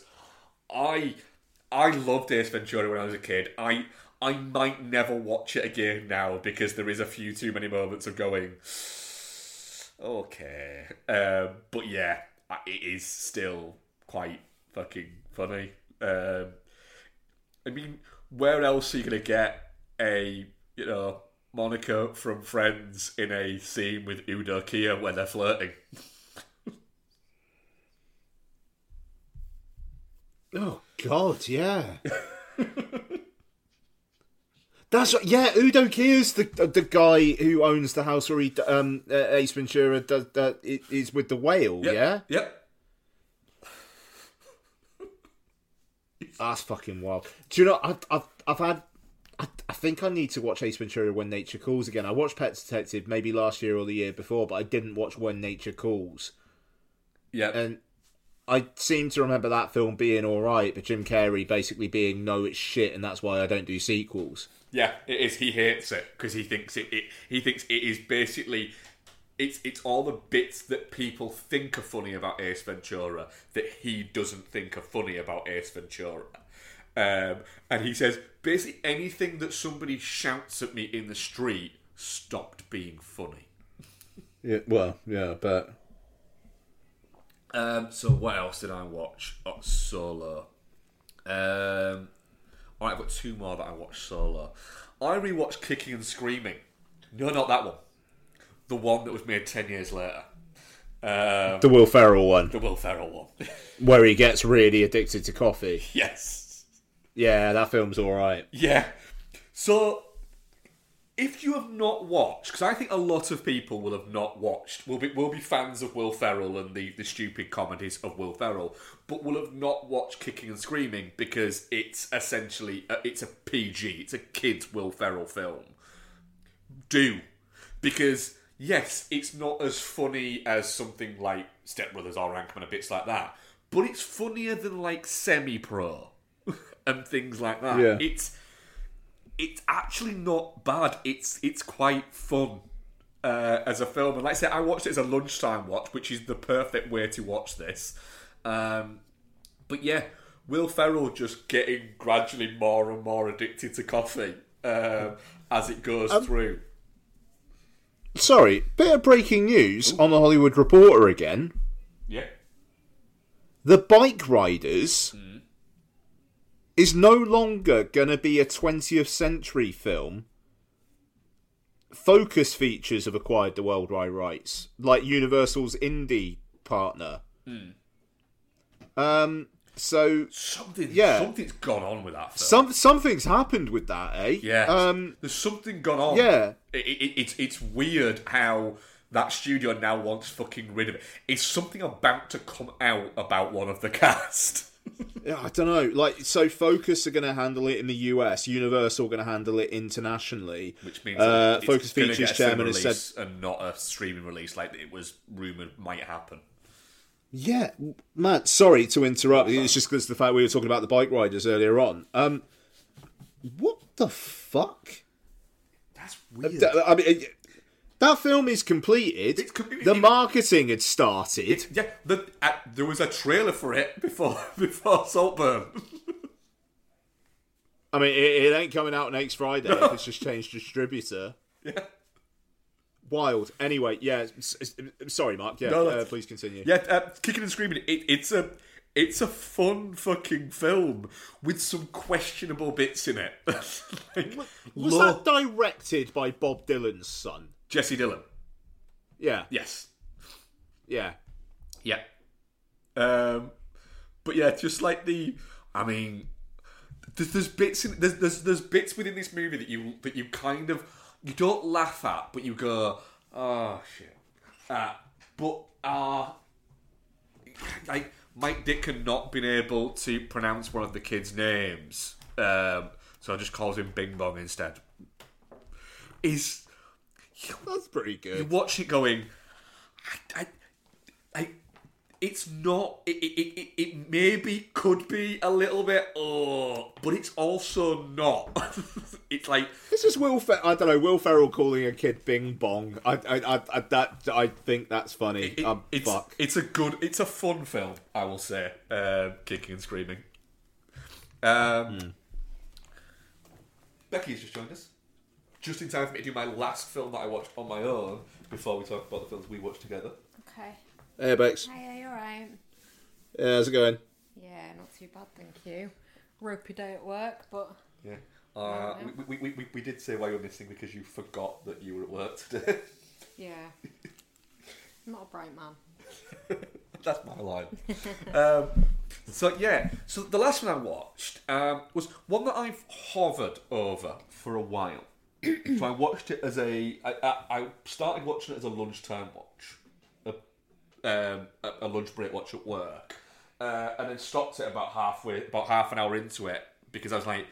Actually, no. I, I want to watch this properly, so I watched the rest of it this morning after I mistimed things in my head and got up too early to watch Rustin. Uh, so, so I'm I'm four films deep so far today. Wow. Uh, Nice. so I watched Sleeping with Other People, um, the uh, Jason Sudeikis and Alison Brie movie, and I I kind of hovered over watching it because I like Jason Sudeikis, as everyone does now, uh, because of Ted Lasso. But I find Alison Brie to be difficult to watch sometimes yes. because she kind of comes across as a bit of an ass um, for that. So the I don't know that she comes across as, a, as an ass. She just seems to have decided that she's very type A and made that her entire personality. yes, um, so the story of this movie is it's also got um, Adam Scott, Jason Mantzoukas, um, Adam Brody for like one fucking scene, and Amanda Peet in it. Um, Decent cast. it's a decent cast, yeah. And the the thing there is the story of it is um, Alison Brie plays um, Lainey, who at the start of the movie it's a like fucking fifteen years earlier kind of dealio. Um, and she's like absolutely screaming down this dorm um, room because she's angry at the guy in the room because he's not answering the fucking door to her. Um, and security comes taking away and saying, you know, you're not, you're not supposed to be here. Um, Jason Sudeikis, who has come out of his dorm room to see what the fuck's going on, he's like, oh, wait, wait, no, no, she's, she's here with me. And they end up chatting, and it's like he's sort of, he can't understand why she's um obsessed with this guy who is uh, in his dorm Yeah. there. Because she's like he's like he's the dullest human that ever fucking lived. Um, and then she announces that she was going to essentially lose her virginity to him that night. And that's why she's angry because she's also fucking horny. So they end up chatting and what would you have it? They end up losing their virginity to each other that night. But then they never see each other again.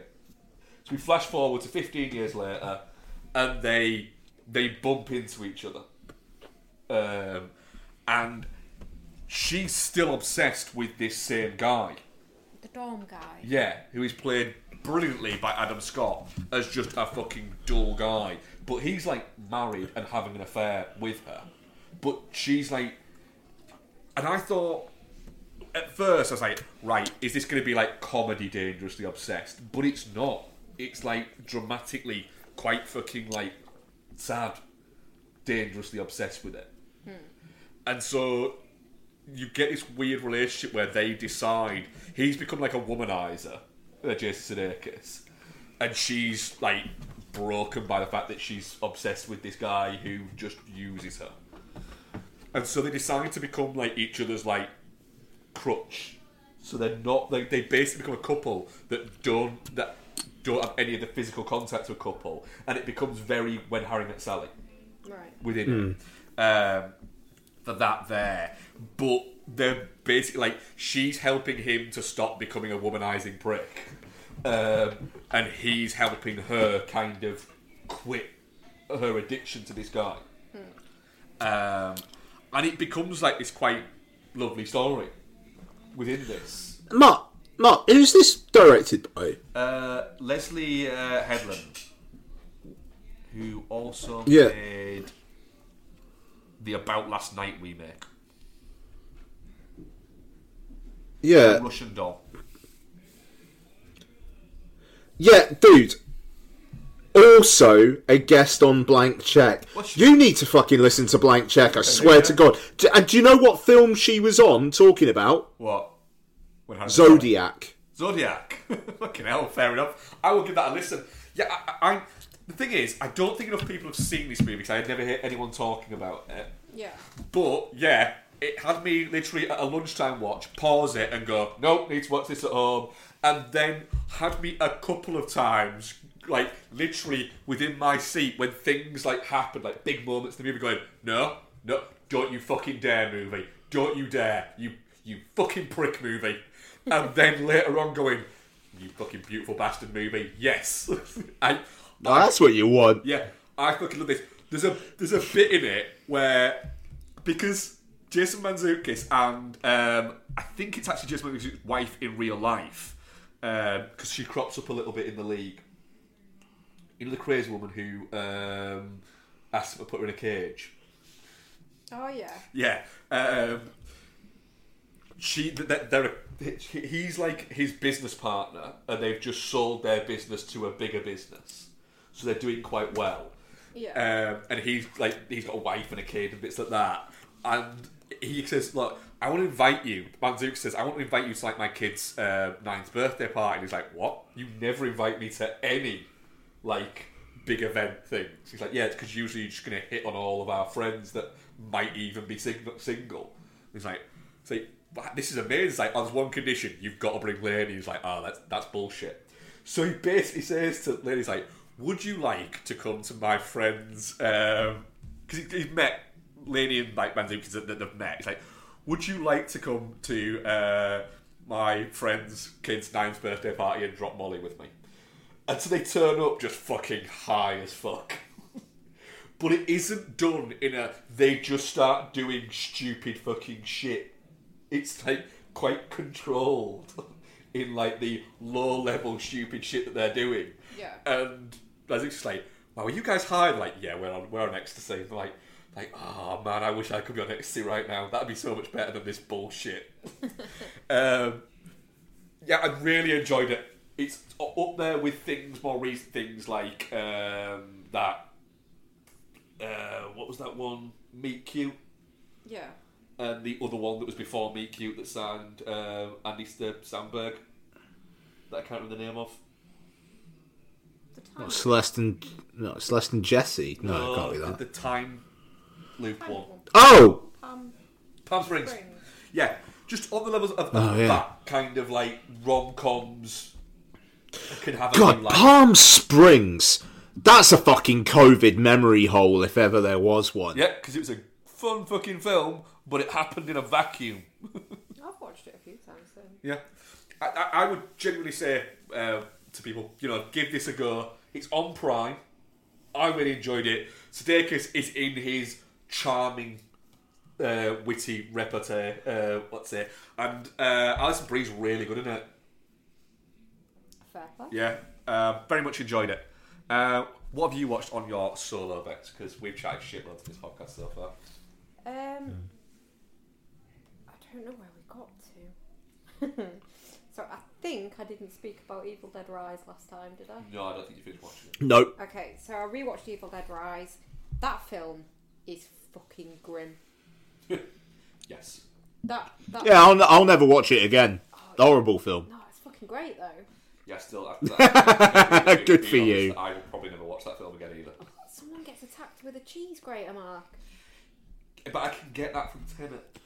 Tenet. But it's not. It doesn't linger on it. I don't want it to linger. yeah, and then Tenet, ten seconds beforehand, you got, I ordered my hot sauce an hour ago. Yeah. You know, so it, it, it's just, it's everything. Sorry, Bex. No, I I really like Evil Dead Rise. I, I wasn't super keen. I liked it. I'm just never to watch it again. Oh, it's got some really good creepy fucking shit in there. Like it's it's a proper watch it late at night with the lights off and it'll shit you up kind of movie. And I, that's that's what I needed. I was feeling a bit bit disheartened with hot modern horror again when I watched it. Hence why I've watched loads of old stuff. But um, yeah, it's just fucking great. I'm not. I wasn't super keen on the um, remake or like The remake, yeah. Yeah, that they did was was just shit. I mean, grim, but just grim, and that was it. Whereas this has actually got some real good creepy stuff going on. Um. So yeah, really enjoyed that. I also watched the same night, I think. Yeah, Malevolent. You rewatched Malevolent? Yeah, with with pew pew pew. Where they're ghost hunters. Oh, I thought I was thinking of malignant. You're Malignant. thinking of Malignant. Yeah, I was thinking I wouldn't watch Malignant without you. And I, I, was, I was about to punch you right in the fucking face. Uh, yeah, Malevolence actually it's quite Malevolent? low energy for a horror, but like it's it's it's really quite good, and I think it's quite like because Florence Pugh now is like it, she's Florence Pugh in capital letters, isn't she? Whereas at this time she was just Florence Pugh. Pew. Pew pew. Um, but it's real easy to see why she's had the the rise that she's had. Yeah. Um, yeah, good, creepy. Ghost hunters, fakes, but not really fake. People die, Good film, that. ghosts and shit. Um. so yeah, so I, I did make good on my threat to watch the Adventures of Baron Munchausen. Um. It, it just fucking slaps. This Baron Munchausen. It's it's it's ace, and it just because I was like after watching Time Bandits, I was a bit like, oh well, like prior to to rewatching this, I was under the impression that I'd never met a Terry Gilliam movie I didn't like, and now here we are. maybe maybe the Gilliam magic's worn off my brain, and now I don't like him anymore. Um, but that was not the case. Time Bandits is just boring, and that kid's annoying. so uh, yeah, um,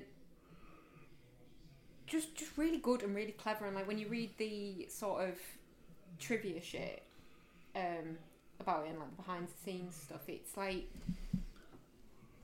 it's just kind of wild how we used to make movies. Like the chaos Oh yeah. that reigned There was on no his set. no no no set control. No.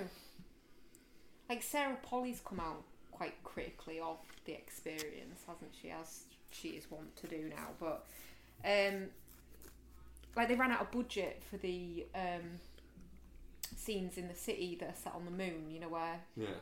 so he just took like the pictures he had of them and made them into like a mini set and just moved them around and stuff. But it's so fucking effective. Like you just don't. I feel like you don't get the same level of inventiveness No. when you can just Put it in a computer. yeah. Yeah. It's just and Robin Williams is awesome as the king of the moon, or the king of everything, as he calls himself. Um, yeah, it's just it's real, real like engrossing escapism. So yeah, I really enjoyed that. Um, I finally got around to watching Werewolves Within as well. Oh yeah. Um, Fun film. yeah, Fun film. It actually is quite good fun, isn't it? Um, it's, Yep. I don't. I wouldn't put it super high on the list of horror comedies. I think it's it's done. Um, that that you know that Bill Murray. Um, what's his Adam Driver one? You know, is probably Oh yeah. top of the list of the horror comedies. For you, yeah, you love that one, don't you? No, I'm just trying to get a rise out of Ian because I know he hates it.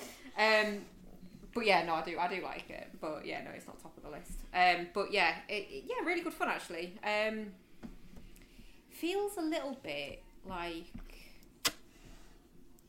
like League of Gentlemen though with the characters. Everyone's an exaggeration, Hmm. which I don't normally super like, but it worked in this. It was fine. Um, and sorry. Um, so no, I didn't finish that one. No, so that's me for films. Sorry, I thought I had two more, but then one's with you and one I didn't finish yet. Um, the only other thing that I watched was the Scott Pilgrim takes off. Did you finish that yet, Ian? Uh, no, I am halfway through. I slightly, I, I, I, I slightly tuned out, so I'm kind of intrigued to see how how it went for you. Uh, well, I won't say too much because obviously, if you go back to it, I don't want to. I don't want to spoil anything. But I Sure, sure, yeah, Um, yeah. I, I just I find it really interesting that they've taken the the same like starting premise and then just gone in a completely different fucking direction with it. Um, And look, I, just just to say, I think if if anyone's particularly bothered about spoilers for the whole thing, fair enough. But otherwise, I think it's worth saying what happens at the end of the first episode because I think it's a good like. This is actually different from the film. It's not an adaptation of the film nor the graphic novel. It's very different. yeah, well, yeah. I mean, okay, so spoiler alert. Flip forward thirty seconds if you haven't watched it yet and you're planning to. But pause, pause, pause, pause, pause. Scott Pilgrim dies at the end of the first episode. and it's just basically about like I, I can't say too much without spoiling it for Ian. What happens? It's a rug pull and a half, though, isn't it? Oh? Like when that happens, it's a rug pull and a half. Just like what? Oh god, yeah. You're like, what? No, that that's not what happens in the film. Oh god, right, okay. Um, and then it's Ramona. you know, that's great. Sorry. yeah, Yeah.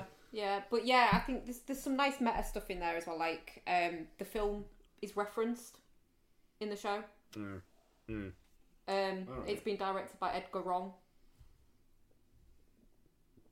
The stuff.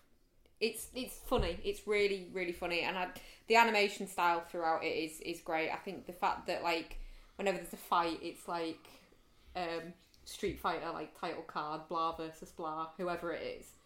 Um, it's just yeah, it's just really well done, and I think yeah they could have they could have lazily just sort of redone it as a version of the film but animated. But they've they've obviously gone off in a different direction. It's the same cast as well, isn't it? Same voice cast, Yeah. yeah. Yeah. Um, And Blank Check's Griffin Newman plays several characters in it. Just to reference Blank Check again. how much do they pay you, Ian? Just out of interest. It's a great show, and I dearly, dearly fucking wish at least Mark would just give it a crack. I will give it a crack. Yeah. Oh, the only other thing I've done of note is so uh, I don't know whether I've mentioned on the cast before, but I've kind of got into audiobooks when I'm driving to and from work. Um, Oh, that's a good habit. yeah. So I've, I've always struggled with audiobooks because the snob in me is like, well, you're not really reading it, which you're not. I wouldn't I wouldn't audiobook something I'd not read before. Um, and I'd struggle because like when you're driving, you're concentrating on driving, and then you miss bits, and then you have to rewind thirty seconds, blah blah blah, and it's it's it's just a bit of a pain in the ass. I've, I've always struggled to get engrossed enough in it to take in the story, but I think it's just maybe taken a bit of practice for me. Um, so I've been listening to so I I, I listened to the audiobook of the first Dark Tower book, um, Stephen King. Um, sort of as a right. Well, by the time I get to the end of this one, I'll have finished my book that I'm reading, and then I can read the second Dark Tower book, and then do a series reread. But I haven't because for some reason, since I've got back from holiday, I've lost the ability to actually fucking read. So I'm Mark now. I'm you. It's good, isn't it? No, it's horrible. Um, Sorry. so I um, I downloaded the next one in the in the series, the the drawing of the three, um, and I've got 16 minutes of that left.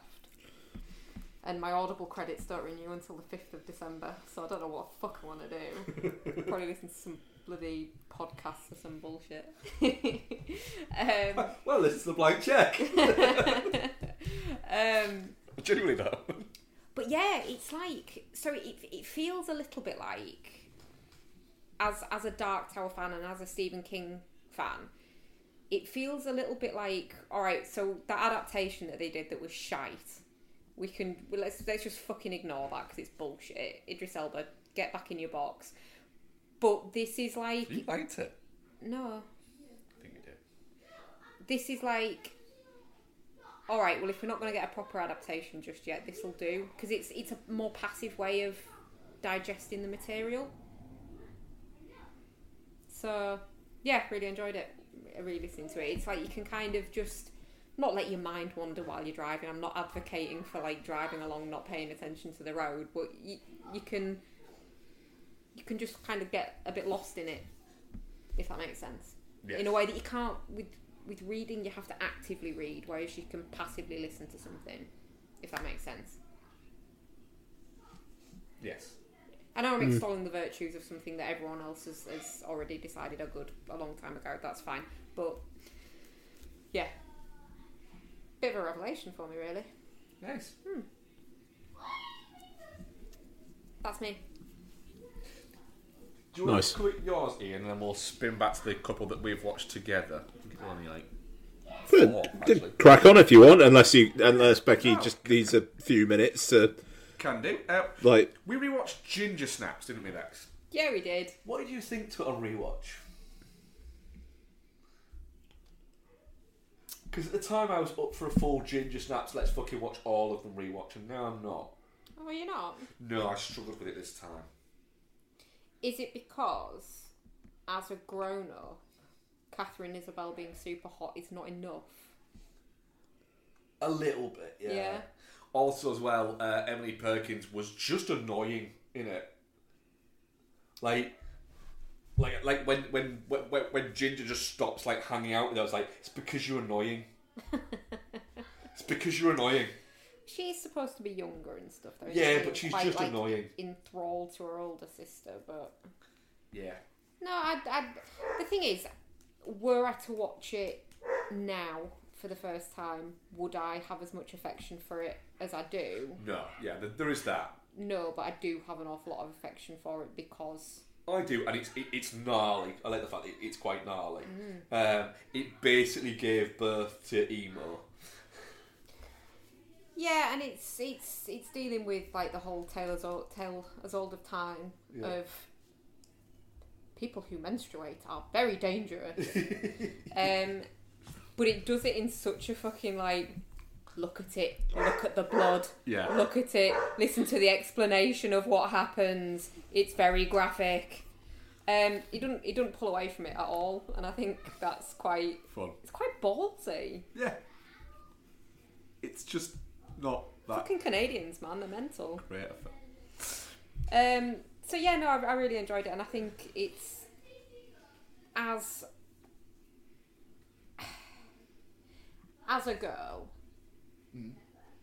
that particular part of our lives is very much glossed over in in media and stuff like that, and it, it leaves a lot of like a lot of people with the feeling that it's something to be kind of hidden and to be a little bit ashamed of. Like you don't you don't talk about it, and and I think. Um, the the fact that this like just doesn't I think that's quite Yeah. empowering to the right audience to go do you know what no it's a natural part of my fucking day go away Okay. do you know what I mean though Yeah, I know exactly what you mean. what are you looking at me like that for because I am one of those people. Because you're one of those people, Yeah. Becky. I Well, I obviously didn't see Ginger I don't think you've young ever enough. bought tampons. yes I have You used to get me to buy them for you. Well, yeah I'm I grown had to now. have that conversation with Isabel. no you didn't I did. um, oh god yeah I didn't I didn't even log that um no we watched Tag Tag's a weird movie yes. Tag is a weird movie. I've not. I've never seen Tag. Tag's I feel like that's one that Mark's watched like thirty-five times. I, I think I've watched it three or four times for sure, yeah. Tag's a lot of Thirty-four times, got you. Yeah. Yeah. Uh, it's, it's not just me on this one, is it, Lex? Tag's fun, isn't it? it's fun yeah There's a book coming. Jeremy Renner's a bit much in it. Like the rest of them are at least believable as real people, whereas he's very much But I think that's intentional. Yeah, like he's supposed to seem like a superhero in it. But given the fact that it's supposed to be based on a well, it's based on a true story. It is, but it, it very much it very much sets its stall. Look, it's based on the idea that Yeah. these guys are what is it, but these very much aren't these guys. Yeah, yeah. but yeah, I think the rest of it's very realistic, and then there's Jeremy Renner just doing like fucking wire work. Yeah. But it's fun. Yeah, it is Is fun. that- It is fun. Yeah. Um. Yeah. Yeah. The I think. Is it, it, sorry, is that one of those films where Jon Hamm like decides he wants to try and be funny one day? Yeah. Jon Hamm is quite funny though. I But think he's quite it- good it's at like- comedy. I, I, I, I kind of want Jon Hamm to pick a lane. That's all. He's I think it's difficult when you're that handsome. yeah. But I mean, and and and, and that's the difficulty because he's too handsome, and he can't be he can't be versatile. I won't allow Jon Hamm to be versatile. I, I I would just like it if Jon Hamm just basically played Fletch for the rest of his career. And every like couple We of do years, need another confess Fletch. Yeah. We y- yes, the, the the people demand it. Yeah. Um, what else did we? Uh, we we've got two more. We we Sorry, no, no, and, and Mark. Sorry, I feel like I just talked over Becky. Uh, Bex, sorry. th- Like, was there anything else you wanted to say there? I'm so sorry. Um, no, I was just saying. I think I think Jon Hamm's got a, g- a good, a good Energy. like uh, yeah, he has got a good energy. He's got really good on-screen charisma, and I think he's just he's got a good feel for a certain type of comedy, and I think that's what he's doing in Tag. He's he's doing suave man comedy in the Yeah. same way that he is in in Confess Fletch. Yeah. like he's doing that. he can send himself up without it going into outright buffoonery. Yeah, yeah. And it, it, do you know what? On the Fletch side of it, in the same way that Chevy Chase kind of does in it, like he's he's a bit he's a bit buffoonish, and he and he says some stupid shit, but he's also like Genuinely, still one of the greatest lines in cinema is in Fletch. I love what you've done to the place. It must have cost you hundreds. um, I'm- I'm- so yeah, I- so yeah, I'm just go on. just having a look at um, Jon Hamm's relationship status. a wife 17 years his junior. His wife is younger than us, Fair. but also sure. And I bet she's loving that ride. Oh yeah. Good on Jon Hamm. I don't know. I just like Jon Hamm. I just it feels like sometimes he just like is like I want to be seen as funny, and then other times I want to be seen as dramatic. I, I think with Jon Hamm, it's very much he's made his nut, and he isn't bothered about being a star. mm. Oh wait, I think he just Bex, enjoys being Jon Hamm. she plays the. Uh, she's in Tag. No, she's in Fletch. Sorry, as the as one of the characters in Fletch. Oh, okay. Uh, yeah, we, we we watched our first Christmas movie, didn't we? Yeah, it's a soft intro. The though, soft isn't it? intro, yeah, yeah. It's soft intro bit. 'Cause we rewatched, and it was your idea. This one wasn't it? Yeah, it was actually. I don't Yeah. know where it came from. I don't know where it came from. Bolt out of the blue. Um, so we watched Lethal Weapon. Um, Good choice. I kind of got it into my head, and I I think I am correct. Mel Gibson is the the male Meg Ryan. in this type of movie, yeah. Like facially, and some of the facial expressions he pulls, it's like, God, it's Meg Ryan's face. Yeah. Um, but yeah, he's problematic though he may be. He's very good in this, um, and it's I kind of feel like pre-problematic. Yeah. Um, so I feel like we're allowed to like it. Yes, we're allowed to like Lethal Weapon Um, because it's fucking great. it is fucking great. It is wild, like that. That Danny Glover's what forty-one. I did I did talk about my Danny Glover age earlier in the thing. Yeah. but you're So not. You're not. Laughing, You're not yeah. at your um. What's his name? Age. I'm not. I'm not at, age. at, at, at my Because Roger he's Murtaugh supposed to have just turned four, f- 50. 50. Yeah, So but I am at my Danny Glover age. yeah. But Mark, you can't spiral. You're not afraid of death. I'm not afraid of death. No, I'm, I'm fine with the death bit. I am fine with. I am more just the oh fucking I'm tired bit. You're too old for this shit. Too old for this shit. Yeah, I mean the fact that it has rugged and handsome, uh, versatile actor Tom Atkins in it as well. Still rugged and handsome. Still rugged and Even fucking with handsome. His silver fox look going. Yeah. Um, I, I just I love the fact that so quickly into Lethal Weapon, you believe that these two guys who are supposed to be a little bit like opposites that rub each other the wrong way, just essentially form like the the quintessential bromance with each other. Yeah. That you know that, that you know you've got um, Riggs essentially has his life saved by his relationship with this guy Yeah. because he gives him a reason to live. That's it. And and the thing is, that's It's quite lovely. that's the the bones of this movie. It's like it, it's their Yeah. thing.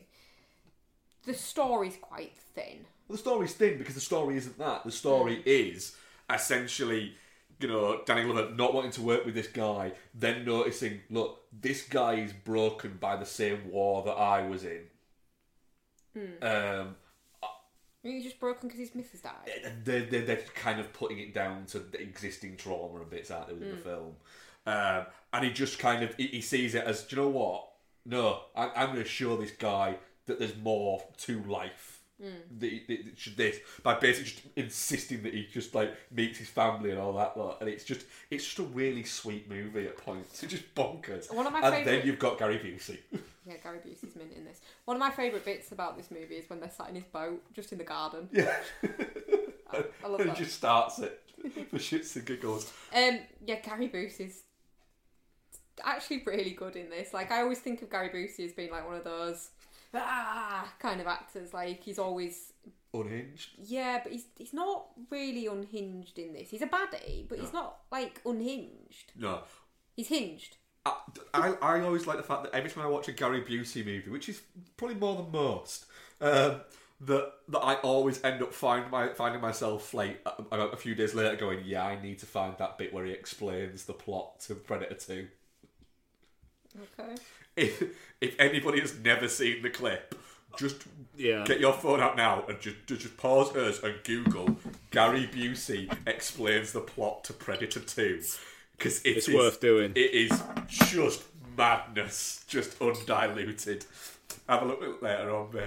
Oh, well, I'm queuing it up on YouTube. And then, uh, what else did we watch, Bex?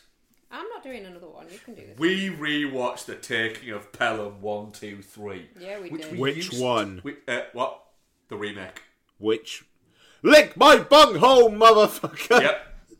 Um, which we used to have as a cabin watch, didn't we? But we can't go to the cabin because it's five minutes walk away from here now. Yeah. So uh, yeah, we rewatched this. I I have a special place in my heart for taking a Pelham one, two, three, Yeah. and I don't. I, I can't explain why. I genuinely think it might be one of John Travolta's best post Pulp Fiction performances. Yeah. I mean, that's a low bar. It's a low bar, admittedly, but it's a bar. um, I just think it's for if anybody else was directing this movie, it would be an absolute fucking car crash. But it is. It's Tony Scott. So it's engaging, it's thrilling, it's brilliant, and it has genuinely one of the last fucking great scenes. Not quite the last scene, but the last great scenes of a character, where he's basically telling at the end, telling Denzel Washington, "I'm not going back to jail." On the bridge. Um, On the bridge. And he's going, I, I'm, I am going to shoot you. You're going to have to fucking shoot me. I am going to shoot you. And then when he does shoot him, Travolta fucking nails that line of just, you're my goddamn hero. It's Yeah. fucking brilliant. Like, genuinely, it's probably in my top 20 scenes in history of cinema. Yeah. That that film. I mean, that film was so poo pooed, Yeah. and it kind of feels like it's been forgotten. And like Eat, Eat Sleep Live film back in the day, I did a series called Defending, mm. Where you know it, it talking about films that are bad, bad like it was like bad Rotten Tomatoes scores and whatnot. And that was my first one. That film is, and especially looking back now, is a film I don't think would be made today. It, it you know, it's it's not st- like blockbustery enough to like really get out there in in in the studio system. The, the bonkers thing there, it- it, it, it, it's basically two locations: a train carriage and a an office. Yeah, and and yes, and it, it's too um, it's too just kind of like aimed at like just an adult audience. It's not provocative. It's just a thriller with a budget, and, and that wouldn't be done by a streaming service either. I don't think at this point. It's a film that wouldn't be made now, and the loss of Tony Scott I feel has been really felt Yeah. Mm. over the last decade. I just looking through You his know, filmography, if- like, there's nothing that ain't good. No, there's nothing that ain't good. And the thing is, there's some that are just absolute fucking stonewall bangers. Mm. And yeah, but, but honestly, take a Pelham one, two, three. Even if it's just for that that closing scene of Travolta, is just No, but all of it's great. I- I will- Denzel Washington is fucking yeah. marvelous. I. I will defend James it. Gandolfini. Yeah, yeah. He's fucking brilliant in that film. yeah. Luis Guzman, great. Honestly, right? That's the kind of film that Arrow or one of those distributors need to pick up, do a 4K, Mm. and get people who fucking love it talking about it in the extras. Yeah, because I guarantee there is. I, I- get fucking get Tarantino talking about because he fucking loves this the, the version of this film. That's great. Great film. Yeah. Uh, what have you been up to, Ian? I, I'm wishing I was watching the Taking the one two three. um, uh, not to say I've had a bad week though. So um, we finished off the uh, the uh, Harry Potter films with Harry Potter and the Deathly Hallows Part Two. Uh, which, uh, yeah, I mean, it, it, it, it's good, eh? It, it, it goes all right. Part one kind of slacking the pace, so we're going to do this in like two out two and a quarter hours, and here we go. Uh, both of these films could have been told in a three-hour film. Uh, I think you could have trimmed stuff from both of them, but part two um, is pacey enough. Um, and uh, I will say the othering of Slytherin, the fact it's like Slytherin to the dungeons because you're all wrong'uns. Bit. I'm not. I, I you know, H, uh, HBO Max. They're supposed to be doing a series adapting these books. It would be very, very weird if it's like you're chosen to go to Slytherin, essentially in the equivalent of Year Seven, and uh, by the time you're in Year Thirteen, you're just automatically identified as a piece of shit, evil scum. Uh, despite the fact that you were picked to go into that uh, class by a hat. But, but isn't it more that the hat just knows you're a piece of shit? I mean, yeah, well, yeah, I mean, The hat just knows. The hat's like, this guy's an absolute. This fucking guy is a fucking shit. This one is a fucking date rapist in the fucking future. Fucking just, just get all the shits into the fucking Slyth- Slytherin house. They can just all be shits together. It's an argument. And you know I- that you know, an act, if, if if the Harry Potter thing existed in reality, they would be the fuckers who are currently in the fucking constant fucking Etonian fucking death nail of prime ministers we're getting. Fair. Um, but hey, look, I yeah, I, it, it's it's good. I mean, obviously, it closed out that like decade long trilogy, and I, I not trilogy. What the fuck am I talking about? A, series of films, and it, it yeah, I, I I think it wraps up well enough. Ralph Fiennes is bloody good in those as well. Um, so there you go. Uh, okay, and then uh, I did me a mini Ridley marathon. Oh, So- nice. One I'd seen before, two I haven't. Ooh, two new Ridleys. Yep, two new rids. So, the one I'd seen before, Gladiator. Um, so, I, I, I, the thing is, I haven't seen Gladiator. I haven't seen Gladiator for fucking ages, and the last time I watched Gladiator um, was when we were living in Bristol, and we had these two hamsters, and um, no, uh, no, sorry, not hamsters, uh, uh, guinea pigs, and um, while I was watching it, uh, one of them died outside. Um, so I've always had that in the back of my mind as a bit of a kind of don't want to be like reminded about the fact yeah. that Harry just uh, seemed to fucking choke on something and then die while Larry fucking jumped around him squealing. Um, so Gladiator's got a, a very unique Got some work to do sense memory in me. Yeah, yeah, yeah. So, yeah, fucking horrible day that was actually. And sorry, moving on. So, um, just chokes on something or something. I don't know. Like it was like the other one, Larry, bless him, lived for like another two or three years by himself, and he'd never been. He had to get used to living by himself. Fucking horrible existence for Doctor uh, Doctor Lawrence McWhirter, MEP, um, or Larry for short. Um, and um, yeah, yeah. Anyway, sorry, I'm gonna sorry, I'm spiraling. Uh, so Gladiator. Um, so the 4K of this, I've got to say, looks good. Maybe wasn't as impressed as I thought I was going to be. Now, but the film itself. First off, Hans Zimmer's score fucking bangs. That score is incredible. Um, and really just lifts the film up. Um, I really, really, really, really like Gladiator. Um, the Oliver Reed CG stuff, I uh, like. I, I still think you can't see the seams. Yeah. You know the fact It's they well they done. reconstructed. It, it, it's incredible, and the fact it's twenty years on. But also, right, the tiger CG, like that that fight where the tigers are on the chains and whatnot. Hmm.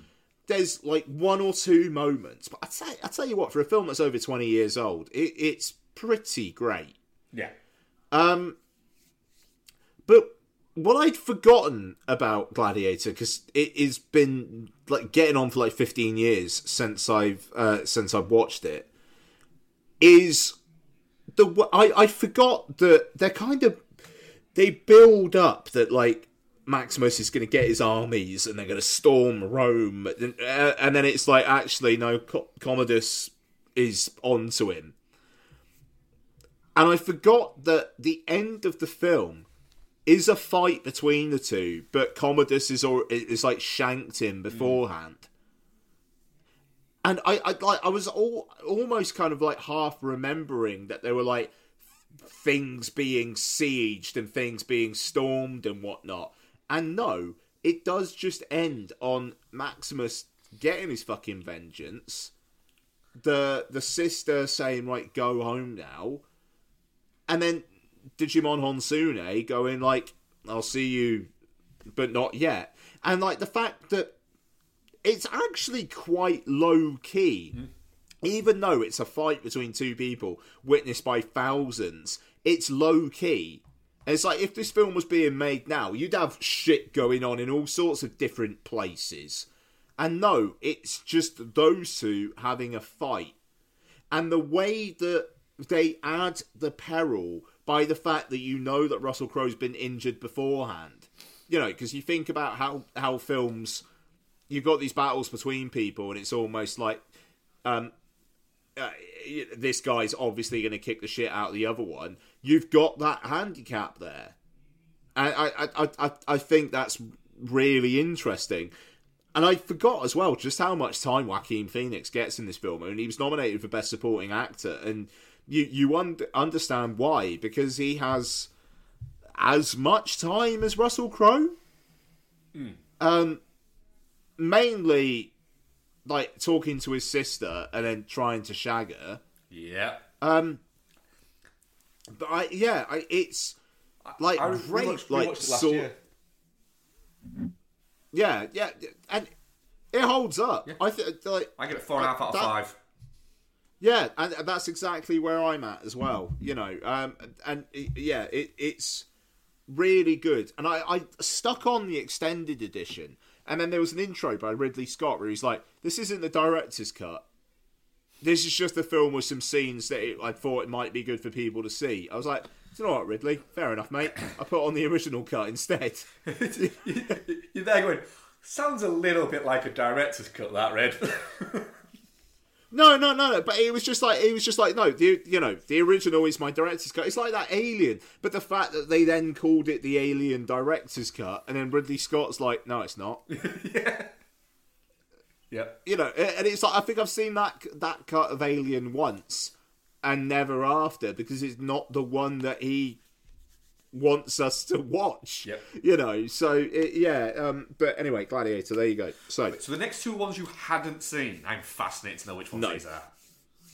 Okay, so a warm up with 2006's A Good Year. Oh, there's, no, there's not nothing's warm about that movie. Yeah, I mean, like I say, I'm warming up. Yeah, Look, so um, the, I mean, so essentially, How was that directed I've- by Ridley Scott? because it's the proto grown ups. It's Ridley Scott going, yeah, I live in the south of France and I like wine. Russell, do you like wine? And would you like to shoot a film in the south of France? Yeah, I would, Ridley. Yeah, yeah, yeah. All right, cool. All right, now, Russell, we are going to have to do maybe a week or so of shooting in London. You okay with that? Can I just be a dickhead for the whole time? Yes, you can. All right, then, I'm in. So, this film just, it does feel like a jolly.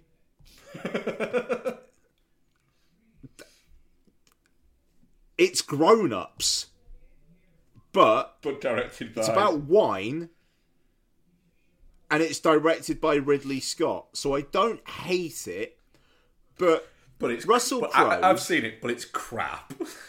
no, I mean, yeah, like it, it's the, the, the, the I don't know.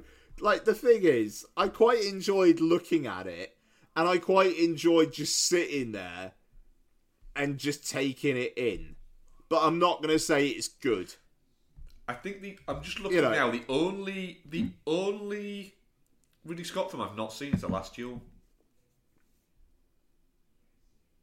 That's a good film as well. Um, I think it's just that it's that long that I, just, I it, it, it, it's that long, and I have constant access to it. That I've just not watched it yet. Ben Affleck, great in it. And it's a film that's written by Ben Affleck, Matt Damon, and Nicole Holofcener. like, that's interesting. Good film, good film. It's a tough watch at times, but it's a good film. But a good year, right? It just. I don't know how the fuck they got the money to do this. Even though I, I kind of do. Um, so another podcast listen, I listened to, this had Oscar Buzz, did this last week. So this had Oscar Buzz is a podcast that analyzes films that had like Oscar heat around it and then didn't get any nominations. So like Rustin will be covered by them one day, I'm sure. Um, and they were saying there that essentially, like the the film is based on a novel, but apparently Ridley Scott basically just said to the novelist, "Why don't you write a story about dot dot dot, and then I'll buy the rights and make it into a film." And it's like that's a way of doing things, I suppose. Yeah. Um, and look, I- it, it's no. I mean, hey, look. I mean, I gave it two point five out of five. I could thinking about it, I could just as easily go one point five or two. You know, it it's not a good film, but it just like it passed the time well enough. It didn't anger me. Which I think Uh, is, like, is a perfectly accurate description of that film. Yeah, but I mean, I, I cannot fucking believe they got people to pay for that. Yeah. Cannot believe it. So, a good year. I also watched Thelma and Louise. First time watch of Thelma and Louise. Yeah. Oh, it's a fucking good film. It's Thelma and Louise. Right, Thelma and Louise fucking rules. It fucking does. I didn't know what this film was about. All I knew, really, if I'm being honest, was the fact that Brad Pitt gets his shirt off in it. and um, the end of the film because it was parodied by The Simpsons. so unfortunately, I knew how it ended. Yeah. I think it's hard to exist in a film world and not know how that film ended, though. Yeah, yeah. The so you know the the way that it all kind of kicks off, like why that why they're on the run, just super super fucking harrowing. Um, Chris McDonald as Geena Davis's husband, and the way that him and the FBI guys are just super ineffectual, apart from Harvey Keitel, is incredible. Harvey Keitel giving sh- Brad Pitt shit because it's like, do you think these girls would be doing this now? Would you know? Would now be wanted for armed robbery if it wasn't for the fact you stole that fucking six thousand dollars? You know, like, don't you dare to be how you're being right now. You know, uh, it, like it is is is great. It's so fucking tragic this film but at the same time the way that it ends where it's like they're going like donna said to me like they're going out on their own terms and it fades to white What, did they die? Yeah, it, Wait, have you not seen Thelma and Louise? no? oh shit What? I mean, what the actual shit? How have you not seen Thelma and Louise? I haven't. You're a girl. Yeah. I'm not a particularly feministy girl, though, am I? Thelma and Louise is a fucking great movie. It, ju- ju- it, just is. It's just a great movie. We're, Susan Sarandon we're gonna watch that. yeah and Jean, Jean, Geena Geena Davis. Davis. Yeah. I want, I want to watch it. There we go. Then. I wasn't, I wasn't really brought up in a very empowered women kind of environment, was I? Grew up as a Tory. Ew. W- Women should be in the kitchen. Kind of vibe. It's it's really it's really really really good but then it's also got like michael madsen like being weirdly ace Yeah. As Susan Sarandon's boyfriend. Um, and just like he's still a little bit intense, but he's also lovable, and you don't see that about Michael Madsen often. Um, Yeah. but then also it's got that Ridley Scott kind of sweep towards the end. There's this one shot where they're like up against the cliff, and this fucking helicopter just comes up from under the cliff, like to confront them, and it's like, holy shit, that's great. Um, it, oh god, and um, I, I'm, I'm, I don't want to spoil this this moment, but there is something exploding, which is so fucking satisfying and I can't like it's just it's so that escalated quickly. I just want Becky to experience that. It's so fucking good. Um yeah, man, Thelma and Louise comes out 4K Criterion in January. And I, I I think I might be buying that. Fair play. It's a good fucking film. Yep. Yep. Real, real good. Um so yeah, like uh, Ridley mini marathon. Uh, I recently uh, got Black Hawk Down on 4K as well, but I haven't had time to uh, to give that a pop yet. I've been so wanting to rewatch that as well, but it's just the fact that Black Hawk Down is a long film.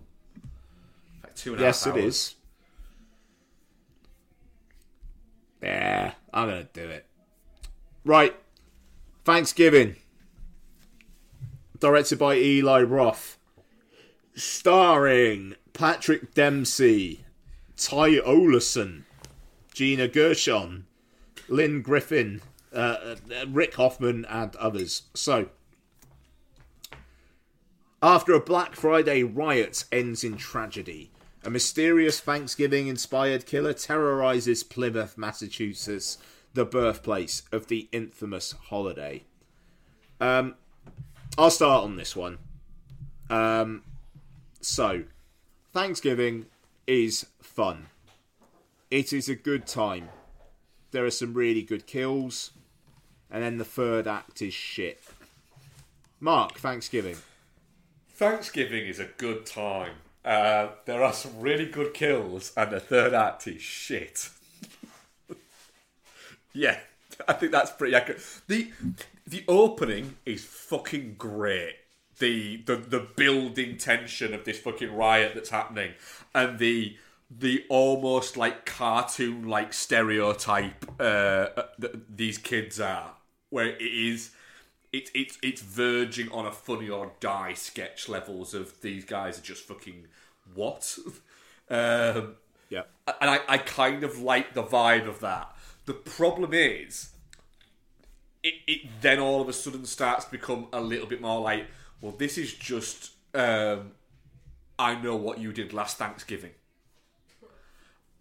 And it it genuinely, and I know I say it a lot, and Bex is currently grabbing me a drink, uh, and is so he's only listening to one part of the conversation, but it's fucking ten minutes too long by a good distance. it it's the problem the biggest problem i have with this film and there, there, there are there are a good deal of positives so i will get into them but the way that the climax of the film you think is going to be in that house where he's serving them dinner and whatnot and then no she escapes and then it literally fades to black and then it's like right we're in a different location and now we're going to have the final thing. Hmm.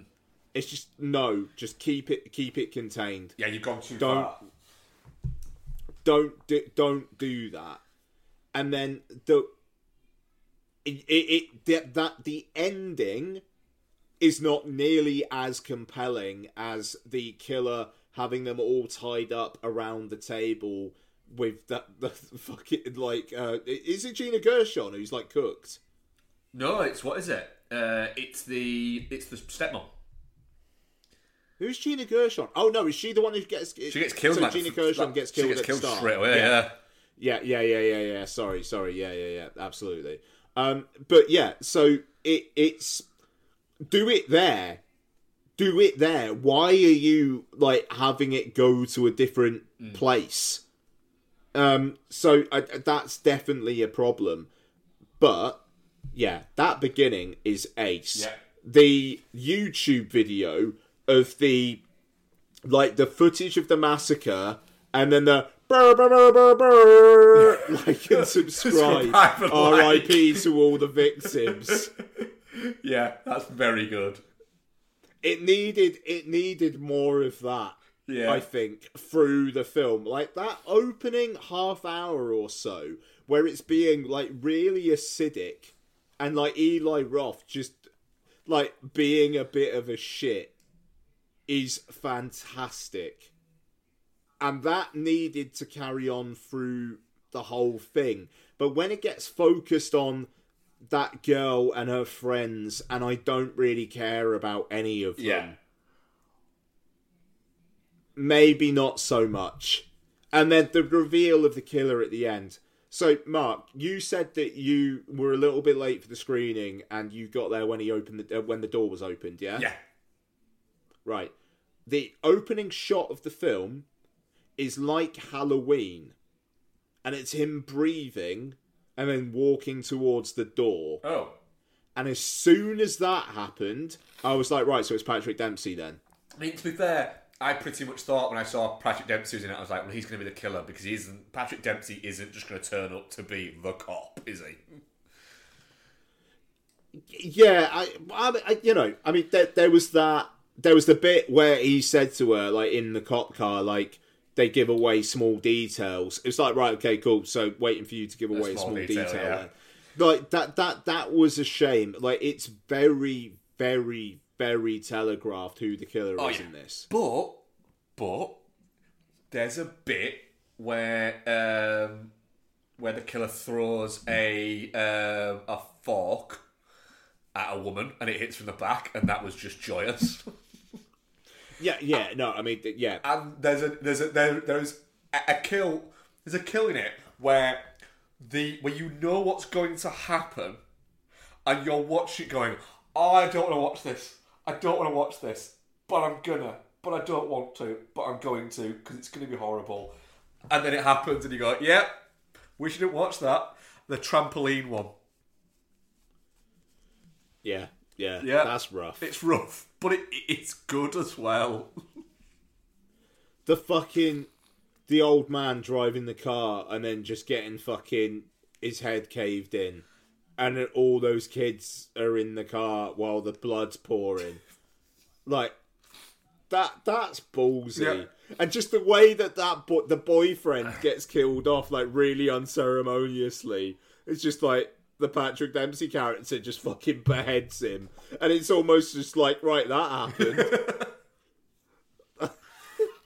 you know, It's a that's fun the film. thing, man. It's fun. It is fun, but like you said, it's an hour and forty six minutes. If this was eighty nine minutes and you condense that ending into that one location, yeah it yeah, yeah, it would be better. Yeah, it absolutely would. Um, and that, that's the thing. The thing is, I will watch this again because I think you'll enjoy it, Bex. Yeah. Um, and I will watch it again. Um, but I just, it could have been a little bit better, a little bit more polished, a little bit more. Um, just yeah, just I'd say just cutting it out, cutting cutting like 10, 15 minutes off it would have made it a much much better genre film. and and Roth, like I've been, I listened to a few things where like Roth's been giving interviews, and he said that he wants to make this a franchise because he's like, you've got a load of um, Halloween horror movies, you got a load of Christmas ones. There's nothing in between. So let's have some Thanksgiving ones, and it's just like, yeah, yeah, why not? You know, let's let's have a idea, you know. series. You've got thing. people. It, it, the, the nights have got dark. You've got people kind of like still on a post horror buzz from Halloween. You know, have just a fucking have something like this. Every couple of years, you get a fun gnarly horror film. It just my only request is they call it Thanksgiving to Black Friday. Yeah. And, and as well, the fact that the tagline is is a good tagline for this. Oh, there will be no leftovers. Yeah, but then they mention it in the Yeah. film twice. yeah. Is a bit like, oh no, don't do that. But no, I mean it, it's it's a good laugh. The costume's good. The the, the John Carver Yeah. costume's good. The the mass whole aspect of it, where th- like basically every single male character apart from the killer is a bit of a dickhead. Like I respect that. yep. Um, just the accents are brilliant in this film. Like Boston, Massachusetts is just on a different planet. I swear to God. Good time. Yeah, definitely not shit. Definitely not shit. Audience poll was definitely not shit, 50%, touching cloth 25%, and shit 25%. That was from uh, Twitter. Um, I am not buying it of must bullshit and calling it X. Um, and 100% definitely not shit on Instagram. Right. Good work, Instagram. yes, like that. Just a nicer crowd over there. Yeah, sadly no questions from the Instagram this week though, uh, but we did get a couple from Twitter. Um, let me just find them.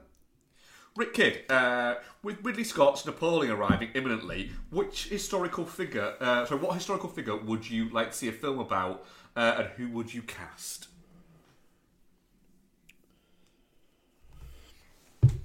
Historical figure, who would you cast as said historical figure?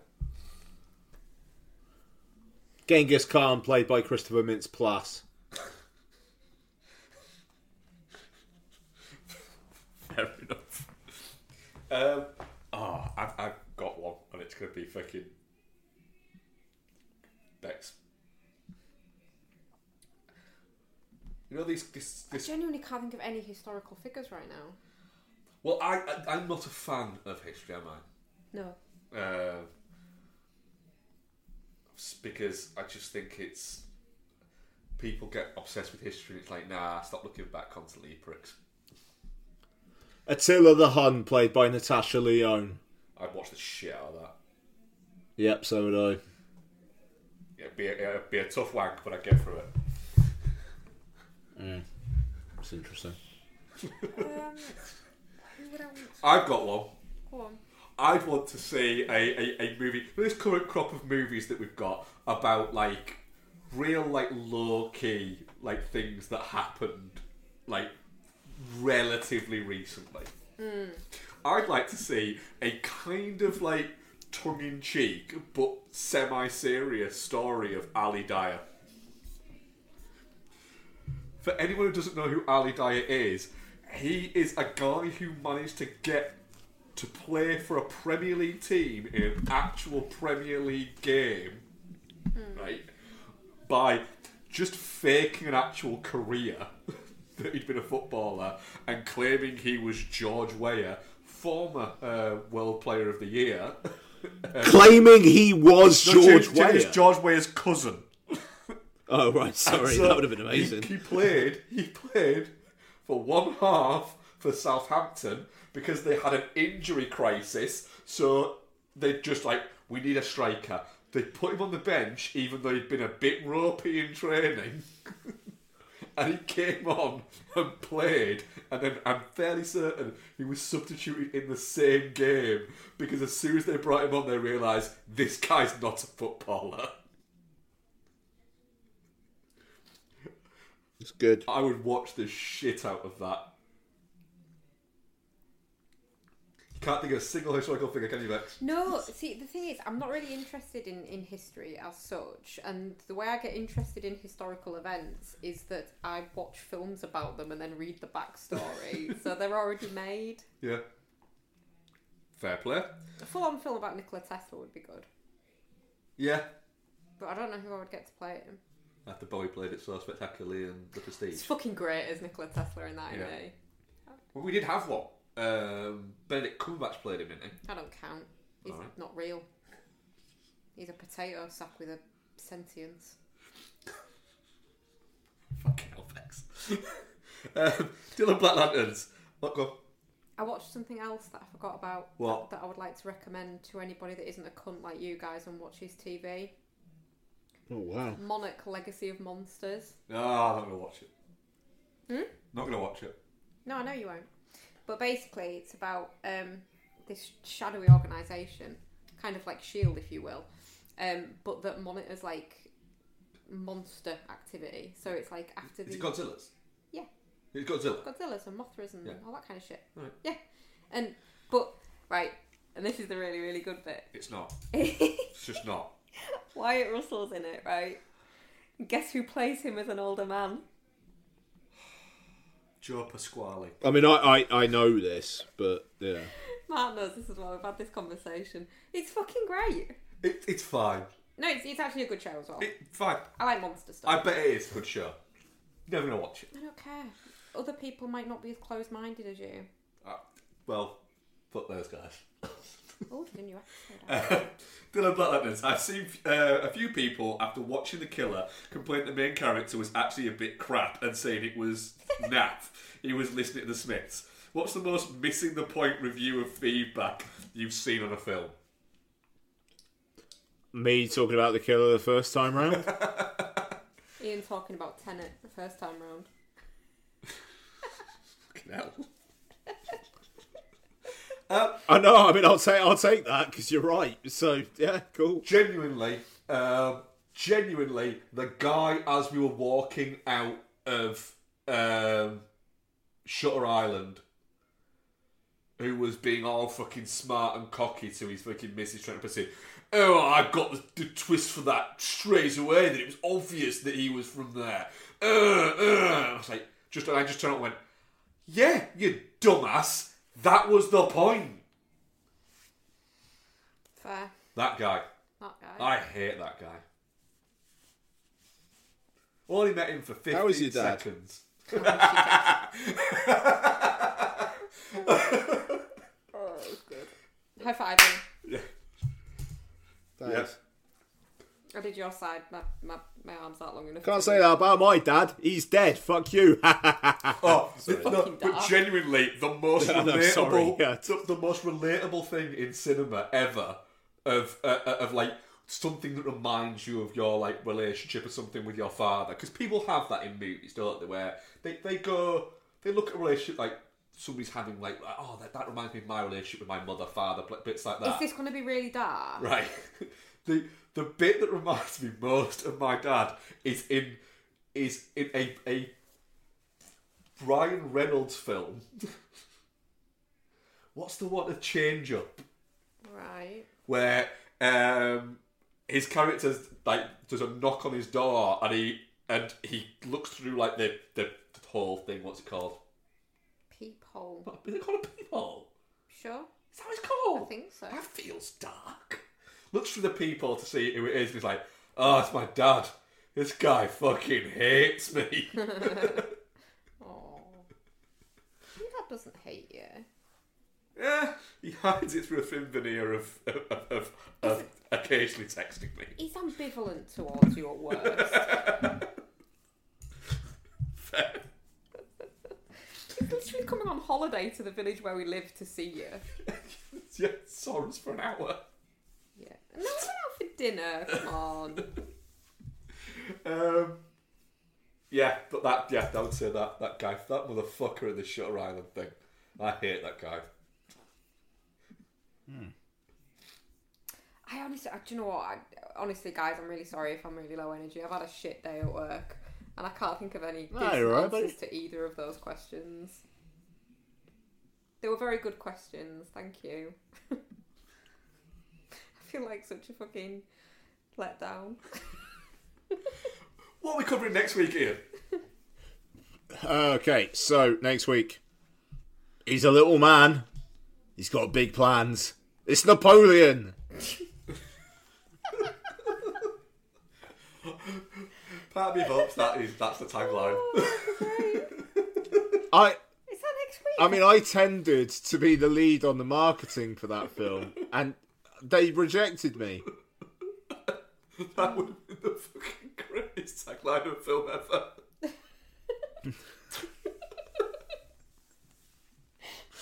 Um. Oh wow. Okay. You know when you see when you see like those like real Oscars posters, and they're just like piss taking. That was that level of made me laugh. Oh, that was great. That was really cheered me up. Thanks. Oh, Ian. thanks, guys. No, you're you're welcome. um, I mean, I'm I'm I'm gonna I'm gonna watch the uh, Disney Wish as well, but I don't think you guys need to do I'm that. So we Wish. probably just say you're not. No, we'll ju- we'll just call it a Napoleon. Yeah. Oh god. Do you not want to go see Cliff Richard, the Blue Sapphire Tour 2023? That's showing at Cineworld. If I'm gonna see one little man who's got big plans this weekend, it's gonna be Napoleon. There is going to be some fucking dry seats in the what is it of that? in there. It's gonna stink of gin. yeah. There's some fucking cobwebs getting blown out for that. Blasted out, if you will. Yeah. Ugh. I thought Napoleon was out like Christmas time. That's out on uh, Apple TV Christmas time. Oh, I see. It's it's in the cinema this weekend. Well, now. Now. Right now. Yeah. Yeah. Yeah, it is out tonight. You could go see it now if you wanted to. We actually probably could, I think. I think there is a screening of it at Parkway. Go on then, Nope. off your pop. We missed it by about half an hour. Dag it! But we could go and see it tomorrow. Right. So that is it for this episode of Film Bastards. Thank you very much, Mark. Thank you very much, Ian. Thank you very much, Becky. Thank you, Ian. Jason, you've you've not done too much to piss me off over the last couple of weeks, so I'm just going to just say, watch yourself, buddy. You got a big Easter ahead of you with Ghostbusters frozen chips, and I'm I'm I'm concerned. I'm concerned. So, for now, I'm not going to say go fuck yourself, but you're on notice. Don't announce any bollocks over the next couple of weeks, buddy. All right, all right. I am going to say David Gordon Green's a coward. I mean that's fair. Fair. Bye bye. Bye. Bye. How is Saltburn, kid?